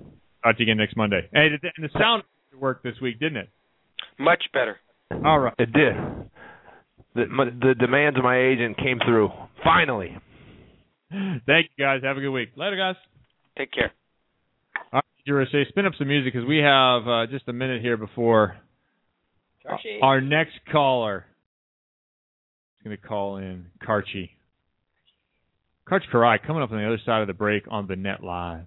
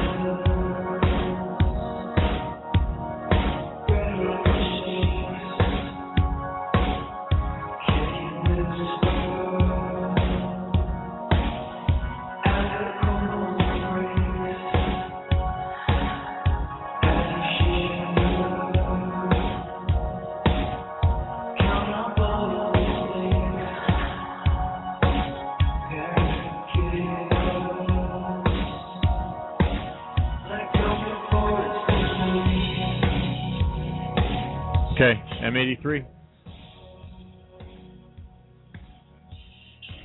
Nope. See, that one I got wrong on purpose. On purpose. Well, so then who is it then? Okay. No, I didn't get that wrong. I'm trying to think of it. I know this one. It's Young Something. Let me know. Young Something. Yeah, that's you're right. God, I love this But song something too. is not the proper term, and that's the name of the song, not the group. Young Blood. Young Blood. Thank you. Who's the artist? I don't know. Yep, you're out. I'm just trying to appear semi cool in my music taste. Didn't I- we talk about you not being cool last week? Just own it. own it. You're not cool. Just own yes, it. Jay Roche. Oh gosh, with this music problem. Well, it's a net live. I'll just keep talking. DJ Roche will keep doing what he does, playing music. That's why we have him here. And Chris Skeeter McGee will keep uh, hosting along and doing intros and asking good questions because that's what you do, buddy. Okay. I, I, I'm ready to intro this next person. Are you ready? You've Jay done it a couple of times, haven't you? I have, and I really enjoy it, Barney. And it has been a long time since I've introduced the greatest of all time, ladies and gentlemen, out of UCLA, a three-time gold medalist, Jay Roche, 84, 88, and 96. And ladies and gentlemen, just recently named the head coach for the women's indoor national team, the man that goes by one name only, Karch Kiraly, the man I call partner. Karchi, how are you? Partner! Hey, great to hear your voices, guys. Great to hear your voice, Skeeter. It seems like about a hundred years ago you and I did a radio show together. Man, it has been a long time. Who can forget the radio show Karch Kiraly on occasion showed up, Sinjin Smith. It was an amazing. Oh, Sinjin played you. Yeah, Sinjin was there on, on, on occasion, like I am with the show. A a good two year run for for Karch. First, let, let, let's get right to it. There's so much to talk to you about, but you were named the head coach of the women's national team. Take us through that process when it finally came down. I mean, we had heard the rumors for months, but but really take us through those last few days. Uh, well, you know, uh, obviously there was a lot of action early in 2011 when Hugh accepted the uh, the job to go to Minnesota. So obviously everybody knew there was going to be a vacancy there, and uh, started thinking seriously about uh, what would be next on the horizon. All it's kind of a weird situation. I think Kevin understands it a little too. That when you're with USA, it's kind of a four year cycle, and everybody uh it's it's like you just drop off a cliff at the end of 4 years. There's really nothing planned after that. So each member of the staff had to kind of figure things out at some point. What am i going to do next with with no guarantees or no contracts or or no future plans? And uh and then you know thought hard about it because i really want to give it my all. I want to uh be as good as i can be to help uh, continue to help this program go where it wants to go and keep on the momentum we have. And so I reached the conclusion early this year that I would really, really be interested in doing that. And uh, Doug and I had been having conversations, and then we just put everything on complete hold a few months before London because I didn't want that to be any kind of distraction. Um, we had far, far, far more important things to worry about. And then we picked it up at the end and kind of got it locked in and made the announcement last Tuesday. So it was something that I knew I wanted to do, and I think Doug and USA knew they wanted to do, and we just, you know, shelved it uh, appropriately to uh, to not make it any kind of issue going into London. Karch, I think what everyone respects the most about you, and I told this story a few weeks ago on this show, is when you go into something, you go into it 100%. You did it with your broadcasting, and I've got to do that with you uh, uh, many times. And and I knew that you wouldn't go into being a head coach without a lot of thought, talks with your wife, Janet, and, and and and really going to all the resources you have, a Marv Dunphy, people like that. How long did the process take for you, and and and, and really, when did you decide I am ready for this? I think, uh, to tell you the truth, I decided during the men's NORCECA tournament. I'm sure you guys were around for that, or actually, I should say the Norse, the Olympic qualifier that was in early May in Long Beach, and um, I had mulled it over probably from November till then. But uh, again, uh, not talking with anybody, you know, uh, with with any athletes really. Again, don't want it to be any kind of distraction, but talking to uh, people like Bill Neville, uh, one of my mentors and uh, one of my favorite coaches to play for over the years, uh, as he was our assistant going into the 84 Olympics. And um, so you're right. Uh, you all probably have a cadre of people that you can bounce ideas off of and who are going to give you uh, an unvarnished opinion and not just be yes men. And I'm lucky enough to have a team uh, to bounce ideas like that off of also. Um, uh, and certainly talked with Hugh a lot of, uh, a lot about it. He's been a great mentor and really the the one who um, gave me this opportunity. And it started uh, early in well, actually late 2008. Uh, Hugh has his own cadre of people that he uh, com- uh, you know that he consulted with when he was deciding to make that big move uh, after winning gold with the men to take up uh, to take over the women's program. And uh, I know the USA uh, leadership talked to a lot of people, uh, myself included, about the men's job, and I just didn't feel like I was at all prepared for that, and didn't feel like it would have been um, uh, fair to them and fair to me to jump right in. But uh, and, and so I had consulted with Hugh on that. He said, "Well, you know, here's a uh, there's a lot of things that might fit well together, and I'd love to have you as part of the the team going forward with the USA Women. And then at the end of that, you might even feel prepared enough to to uh, to become a head coach yourself at the USA level. And so, um, for many reasons, it worked out just as we had talked about late 08 and early 09. Karch, four years ago, there was some discussion of you perhaps taking over one of the teams. I think there was some talk of you taking over the men's team at that point. Did you feel qualified for the job at, at that point in 2008 for either men or women? In at that, could you have taken on that challenge? Uh, no, I don't feel like uh, it would have been fair to either program or to any of the athletes and all the people behind it to uh, to take over something with the level of experience that I had. So I absolutely didn't. Uh, and and those are things, as Skeeter mentioned, that I think about really long and really hard. Um, trying to honor uh, whatever the task is at hand, and um, and so that's why the opportunity to work under a gold medal winning coach uh, like you, and and the job he did with the men, and how he had been involved with the uh, the men's program and with USA since about 2001 or 2002. It was a, a natural fit. So utterly agreed. Now I absolutely do feel uh, like I'm qualified, and I'm really excited about continuing the work that uh, that this group's put in for the last four or five years, and for many of them, far longer than that, far longer than I've been involved with the USA program. But continuing this work and uh, trying to become the very best program that we can be, the very best team that we can be. You've been thinking about this since May. We know you had the Olympic Games and the focus there, but how much work has been done in your mind on the staff and who's on that short list?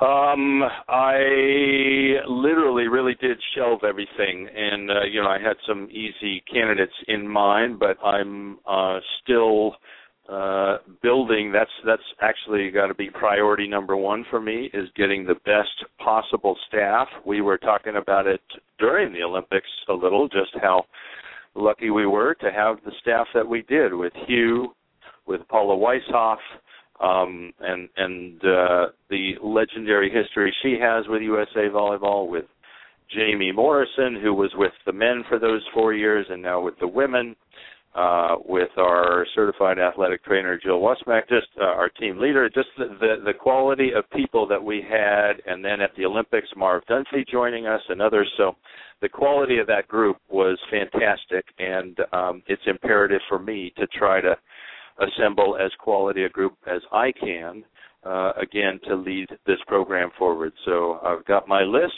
uh, and I would say nothing is imminent for sure because lots of people are obviously, uh, you know, where many of those ranks come from is the college season, and everybody is starting. This is a big week with conference play starting after all the pre-conference tournaments are down, now done. Uh, so nothing is imminent by any means, but I'm looking forward to lots of good conversations, talking to a lot of quality people, and getting the uh, the best possible staff assembled.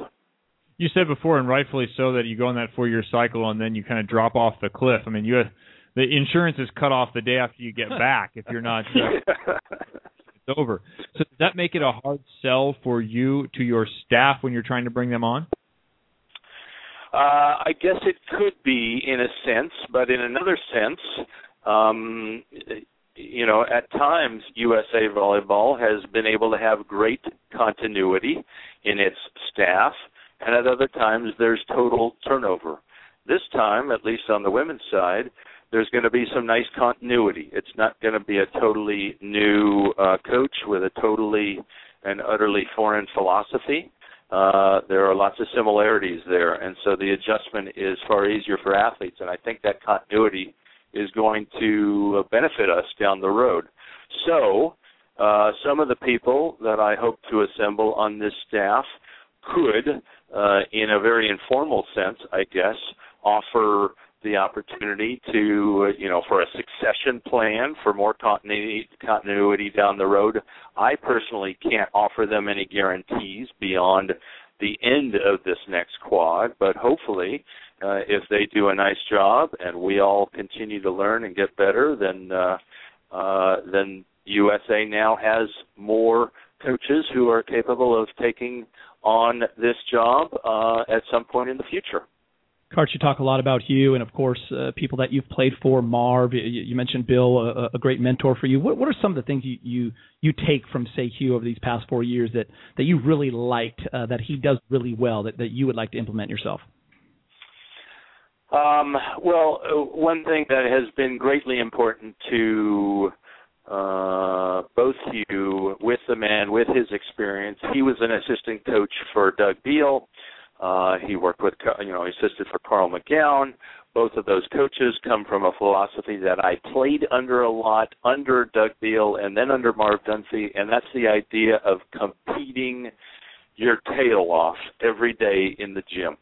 Uh, I guess the way we termed it, it's certainly not a new term. I've heard it before, but we called it co-opetition, and that is uh, cooperatively competing as hard as we possibly can because Skeeter, when you're on the other side of the net, I'm going to do everything I can to make my teammates on my side of the net better and beat your brains in. And then when you and I are teammates the next round and we've switched it up and we've got new teams, now we're going to work together to do everything we can to beat that other team across the net. It makes everybody better when we compete like crazy.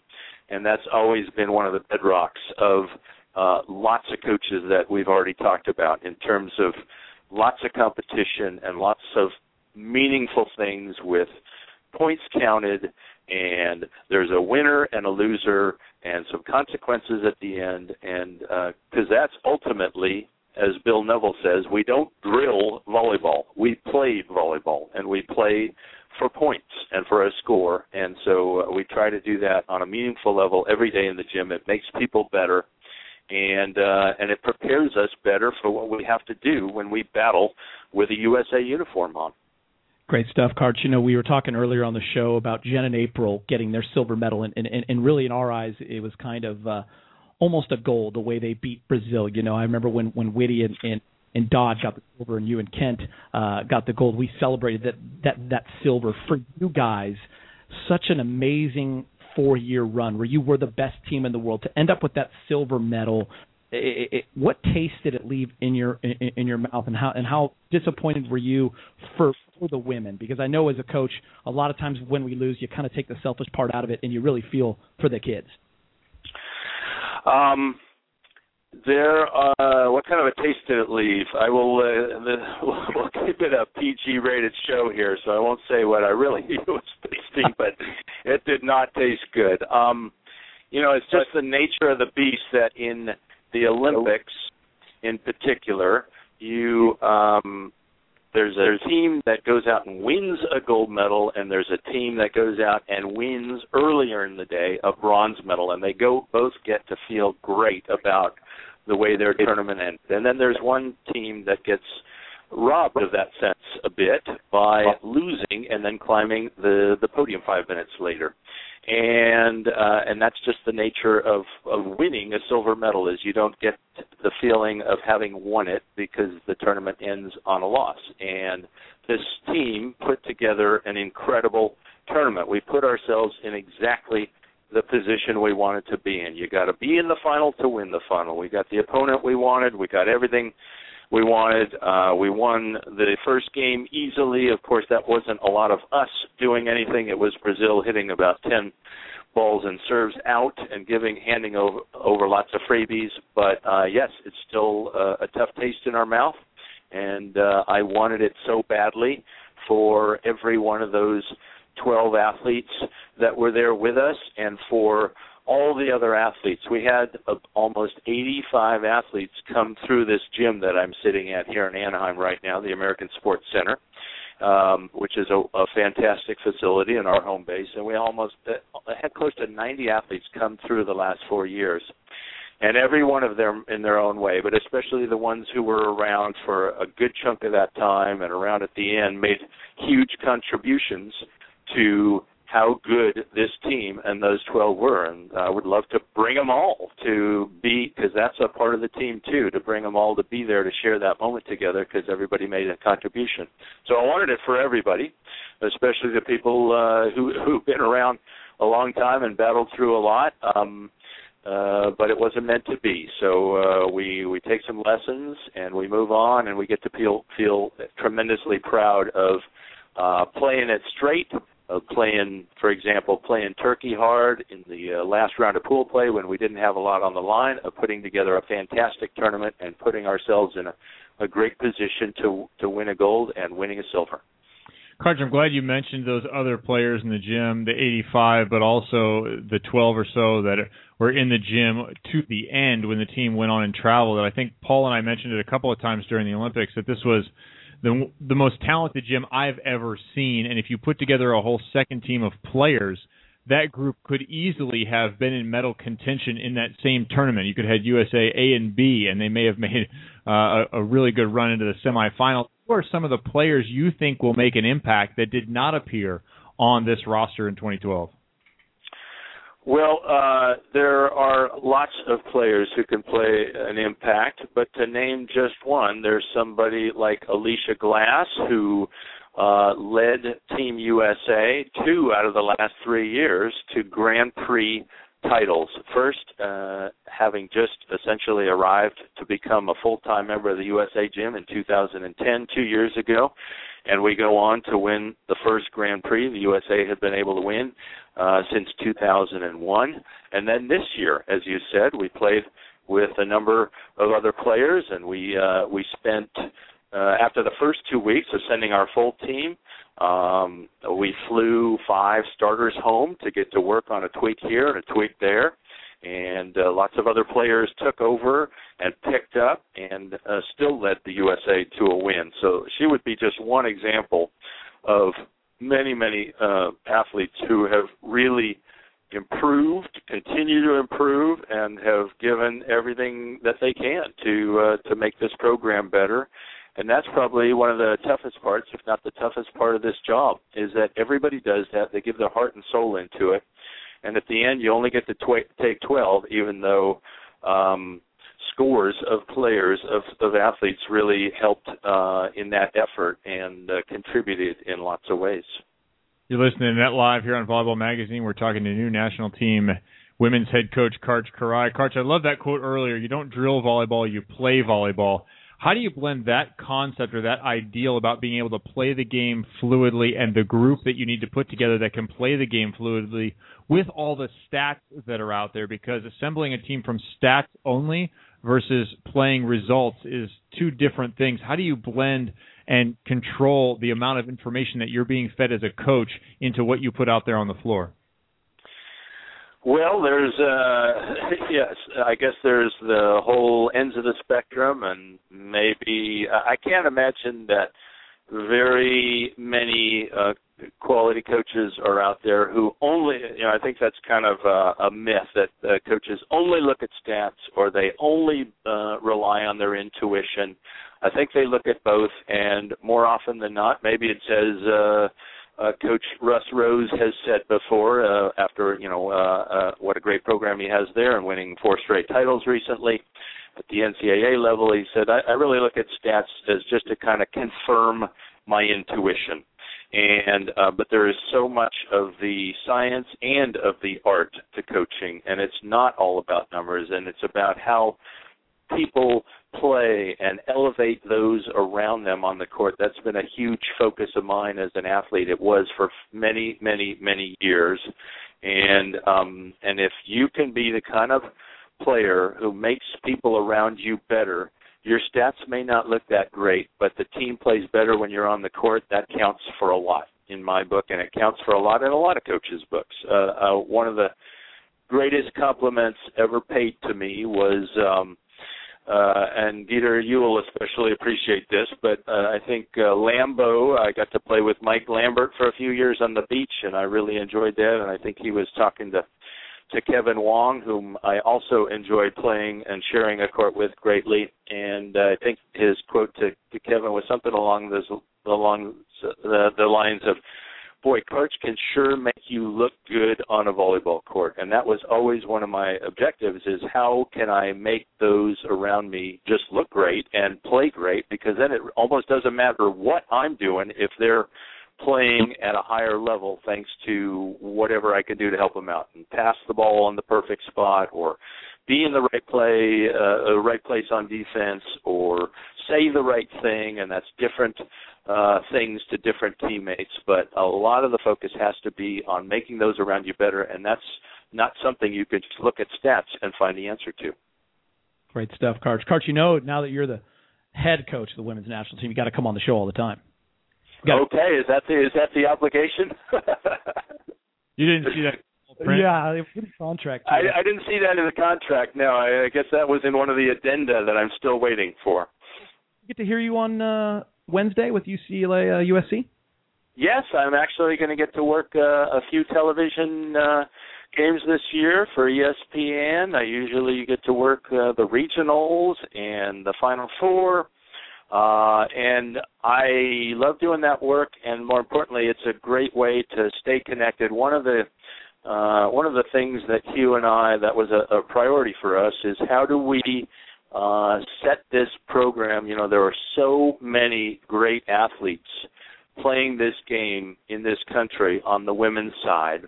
Uh, how do we set this program on a course to be a consistently uh, world class program and to be a threat to win not to expect to win, but a threat to win every time every time it enters a competition.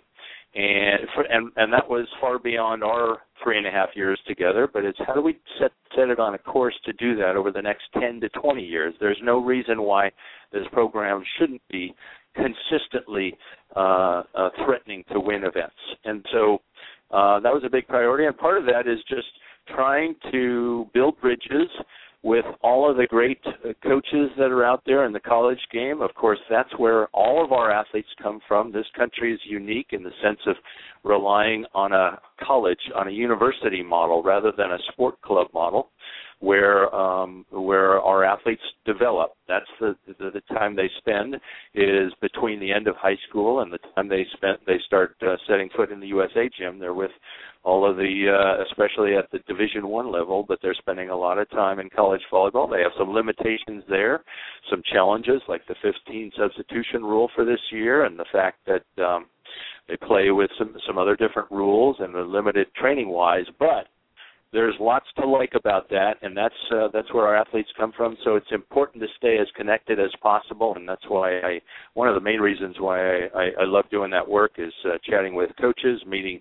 uh, athletes, getting to see some of them in action more, to get to know them a little better as uh, as some of them may be in this gym shorter rather than uh, longer out into the future. Well, you thought some of those kids were listening closely before to the analysis by Karch on those matches and going, "Oh, it's Karch Kiraly Yeah. talking about me now. What if it's the national team?" saying hello to Karch. Game. So Karch, uh, last thing, uh, Phil was on the show about an hour ago. So we had Phil and Karch on the same show. So we're very proud of ourselves and patting Jeremy on the back. Um, Phil's going to play with Rosie. Uh, what do you think about that squad? That's a squad we used to talk about, you and I, when we did broadcast together back in the day. Uh, that doesn't surprise me. That seems to be a natural progression, certainly. Uh, obviously, Todd has been a tremendous player for a long, long time, and lots of people were wondering how long, what he was going to do after the end of this Olympics. And uh, uh, certainly playing on the FIVB tour is a, a challenge for people with uh, with younger kids, and so I guess that's not a big surprise that Todd will probably be traveling less, and Phil will need to look for a new partner, and, and he needs somebody who can play defense behind him and transition and put all those digs that are going to come up in the air his way, since Phil takes such a huge amount of space on the block. So no, that doesn't surprise me at all. Um, they've got some years to figure it out. If if the long term focus is the Olympics, certainly, uh, but it, it it's certainly uh, one of the things that's interesting now with the uh, with the FIVB tour and things like that is you don't see partner changes from week to week anymore. Before all that was going on, you know, you could see wholesale changes all the way down through the ranks on the AVP tour, except maybe the top two teams who were in the final the week before. Everybody else is thinking, "Oh man, my partner stinks. I got to find a new one. We can't beat those guys," and they'd be switching all the time. But now the partnerships are a lot more stable, and it will be fun and uh, and fascinating to see how that partnership uh, comes together and blossoms. Jeremy, I know he's an indoor guy again, but God, we miss Karch out there. I know. It's just, just I just beach I love love hearing his voice. Thanks, Karch. Karch, appreciate your time. Good luck on the new job. It's a very interesting time to take over a very talented gym. Uh, I'm a lucky guy, and I'm honored to do it. Uh, great to speak with you guys, and look forward to hearing your voices some more. Uh, keep up the good work. Thanks, Karch. Thanks, Karch. Karch Kiraly, new national team head coach on the women's side of the game. It's going to be that was great. Interesting. I'm I'm excited Yeah, to watch I what know. he does with that program. I, I think uh, And he has just, great don't- carryover. Can't you just hear the the uh, the excitement in his voice? Oh, and, yeah. and how how excited he is to, for this challenge for him, and That's gonna be uh, contagious. You It- know, all it the is great, great stuff carryover and great from- continuity. Yeah, great continuity. I mean, it was, it was it's it's just a, it's the right choice.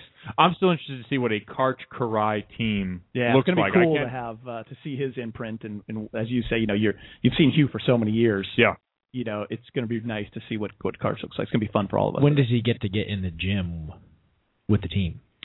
There historically in the last few years has been a winter program with Yeah. some players, and I think they've had more success with it on the women's side because there are more players available. Uh, but really, to be in the gym with your full team, thinking about competition, you're looking at April, May. Okay. And in some cases, some of the women aren't coming back till middle, late May. So he has a little time to go. This is why I want the hires to be now. Great that Karch is in there, and not because he's Karch, but because you have selected a head coach. And the head coach now has time to prepare, plan, watch video, get a staff together, establish roles, plan a, a progression for the season, for the year, for the quad, for the you know all those things. The the men's need men's program needs the same thing. Mhm. That coach has got to be in there at the latest by January one. At the latest, really, I want to see it by October one. hmm I, I mean, you, you need the coach in there as soon as possible so you can progress. And I think even more important on the men's side because whoever it is has a lot more work No. to do. It's not going to be somebody who was in the program. I don't believe in the program for the last couple of years. It's going to be somebody new because John Speraw is out. Yep. Alan Knight presumably going back to Long Beach and his job there. So you need somebody with knowledge. I don't see Gary taking over the program. I just I when in my conversations Sure. with him it doesn't sound like he's going to. So you're going to have somebody new to that program. I got to roll. I don't know if you're going to have some comments on the other side because there's so much to talk about with Karch, and I wish we had more time with him. We're definitely going to have to get him soon. We again. will have to So get him back. That was a solid uh, half hour but, right there. uh, you know, it sounds like he answered a lot of our questions in terms. I, I wanted to ask about UCLA and UC Irvine. Was he close to taking those jobs? Right. Sounds like the the women's national team was the job, and it had kind of been in the works for a while. Yeah, I talked to him about UC or UC Irvine a little bit, but I, I think he loves wearing the flag. I, I agree. He loves wearing the He's- colors. He's USA. He loves being a part of it. It's good to have him back into that because when I was on the national team, he was never around. Yeah, he was in his career still. Yeah, and and, and there was all that bad blood between between that generation of players and Mhm. the current generation of players at that time, the middle '90s, and USA Volleyball. Much different time now. Yeah. Much different time with with Doug at the helm and the way things have gone for them, both results wise and also organization wise. I think it's a, a good time to be involved with that program, and I think you're going to see him port that right over to the beach. 100% agree. Good to be back, gentlemen. See ya. See you. Thanks buddy. for being here, Geet. Tell Millie we all said hi. All right, the Net Live. We're coming to the close of the show here, Jeremy. I mean, we've we've had Phil, we've had Karch, we had College Volleyball Weekly. Uh, Geeter just fell down the stairs and and killed himself. So hopefully Time Warner's He's not missing too his bummed out. phone, Oh, he his has no car keys. keys. His wallet. His wallet's right there. That's awesome. Good thing you remembered that. No But- par- no parking tickets today. No, this is one you got to go back and listen to. You got to listen to this one again. Yeah, I think you know a huge shout out right now. Already put it we on haven't Facebook done it page. enough. Already put it on the. It didn't page. get mentioned because we were so pumped on Phil and Karch. There's two giant boxes of Zico down there. Thank you, Brooke And Zico. and Zico. Brooke promised us two weeks ago that she was going to take care of us. And she did. She came through. She followed through big time. Props. And those cartons are huge. Oh yeah, my kids are going to go nuts. Yes. especially the chocolate ones. Yep. Watch out. So big thanks to Zico, big thanks to Brooke for providing us with that info. Can and a- that product. I'm going to give a shout out to Jen Kessy and April Ross for inviting me to their after party Saturday night Oh, there was At- a little after party. at the Hard Rock. You didn't have to work. You got to enjoy. I did get to enjoy. Do you grade the music while you're enjoying? I try not to because I just want to enjoy it, and you know, I mean, it's natural people are going to ask me about it. Um, but it was good. It was a good time Saturday night. Hung out in a suite at the Hard Rock. Ooh, this sounds nice. Then went down to Club Vanity, where Sean Paul performed about ten feet away from us. Oh, look at you rubbing elbows with the rich and famous. I was standing on a couch, and Phil, Matt Fuerbringer, and Jake Gibb were you. still almost as tall as I am. Got to uh, wear the silver medal for about 20 minutes. Wrapped your arms around Jen. Yeah, we had to we had to have a photo. It's obvious. We talked about it on the show last week. Made it happen. Good for you. I'm happy for you. You're not, but it was it was a good time. Uh, I will say I am. Dustin Aball was the announcer this weekend at the NVL, and he knows How'd he some- do? He did a great job, and he knows some of the players and starting to get to know them a little better. And right before we went out, he was like, "Yeah, you know, I, this is a good opportunity. Maybe I'll get to know some of the players because they all don't. He knows them, but they all don't necessarily know him. We Right. get to the club. He is in the middle of the VIP booth, just rubbing elbows with everybody that he could. It was hilarious. Just stoked to be there. Just stoked to be there. He had one of those light up foam glow sticks that he was just beating Brad Keenan with for about 20 straight minutes, just beating him, and Brad was just sitting there taking it. It was awesome. Well, if you're as big as Brad Keenan, you might not even notice. No, he was just like whatever. Tiny fly, Dustin Aball hitting you with. Yeah, I mean it was just, it was it was it was actually a really good time. It was a great party. Had lots of fun. I've seen photos of uh Jen and April also had a party at Rehab, the pool party on Sunday. I did not make Oh it. yeah, I slept in till about noon. good for you. Yep. Um, but it was a good weekend, and uh, the Bagatelle Beach for the NVL event was great. I'm sure they'll have more stuff there. It was a great venue. It was a good time in Vegas, Kevin. Sorry you weren't there. I'm sorry I wasn't there. You are you are sorry you weren't there. I was busy riding. I am sorry I wasn't in Vegas. It's fun. Yeah, good times. Just like this show was fun. Phil was great. Karch was great. I'm sure we'll have him back to talk more as uh, he gets his feet wet there in the the big boy chair. He's taking over the big office. I want to know, you know, what what did he take down? What pictures did Yeah. he take down? What what desks did he move around? When he was having meetings with you, was he looking around going, God, you know, I got to move that desk over to this side of the room, and that, the wine cabinet's got to go to the end, and uh yeah, we got to make all these changes. Yeah, you know what? He's. I just. I mean, obviously, we just like hearing from Karch, and some of our audience is surprised that he came on because you hate him. But uh he just. I mean, you could hear the enthusiasm. I just like hearing from one of the best in the world saying, "I wanted to be." He turned some head coaching things down because he knew he wasn't ready for that yet, and Yeah. and respected the process of that. Like, I want to learn it. I want to be good because I want. He doesn't want to cheapen the experience for the players. Like, I want to be the best I can for the players, and you have to respect that. He's good now. He's qualified, and it's going to be interesting. He's qualified, not proven, and I think that's what needs to be remembered in in what's going on here. You know, we're going to find out uh, what kind of coach Karch really is, because being an assistant is difficult work. It's grinding. You're a bridge between the head coaching staff and the players, the head coach and the, and the players.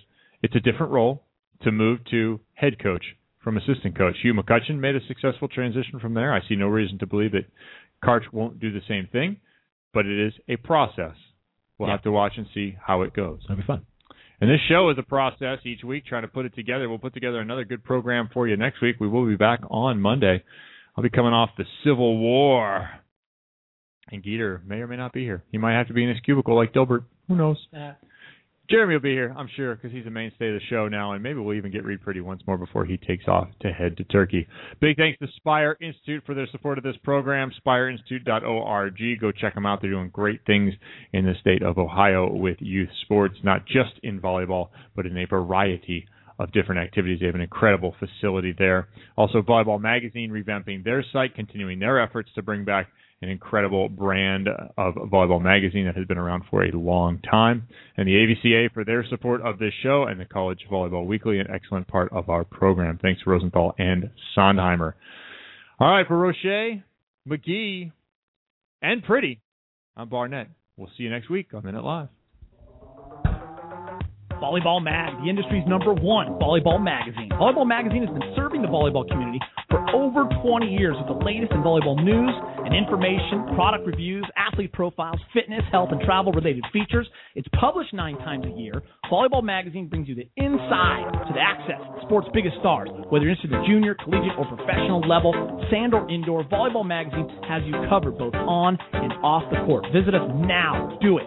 www.volleyballmag.com and subscribe for one year for only $19.99. Do that now and receive a new water bottle, a $49 value, free compliments of our friends at Naturally Energized Water Bottle Company. Volleyball Mag, the industry's number one volleyball magazine.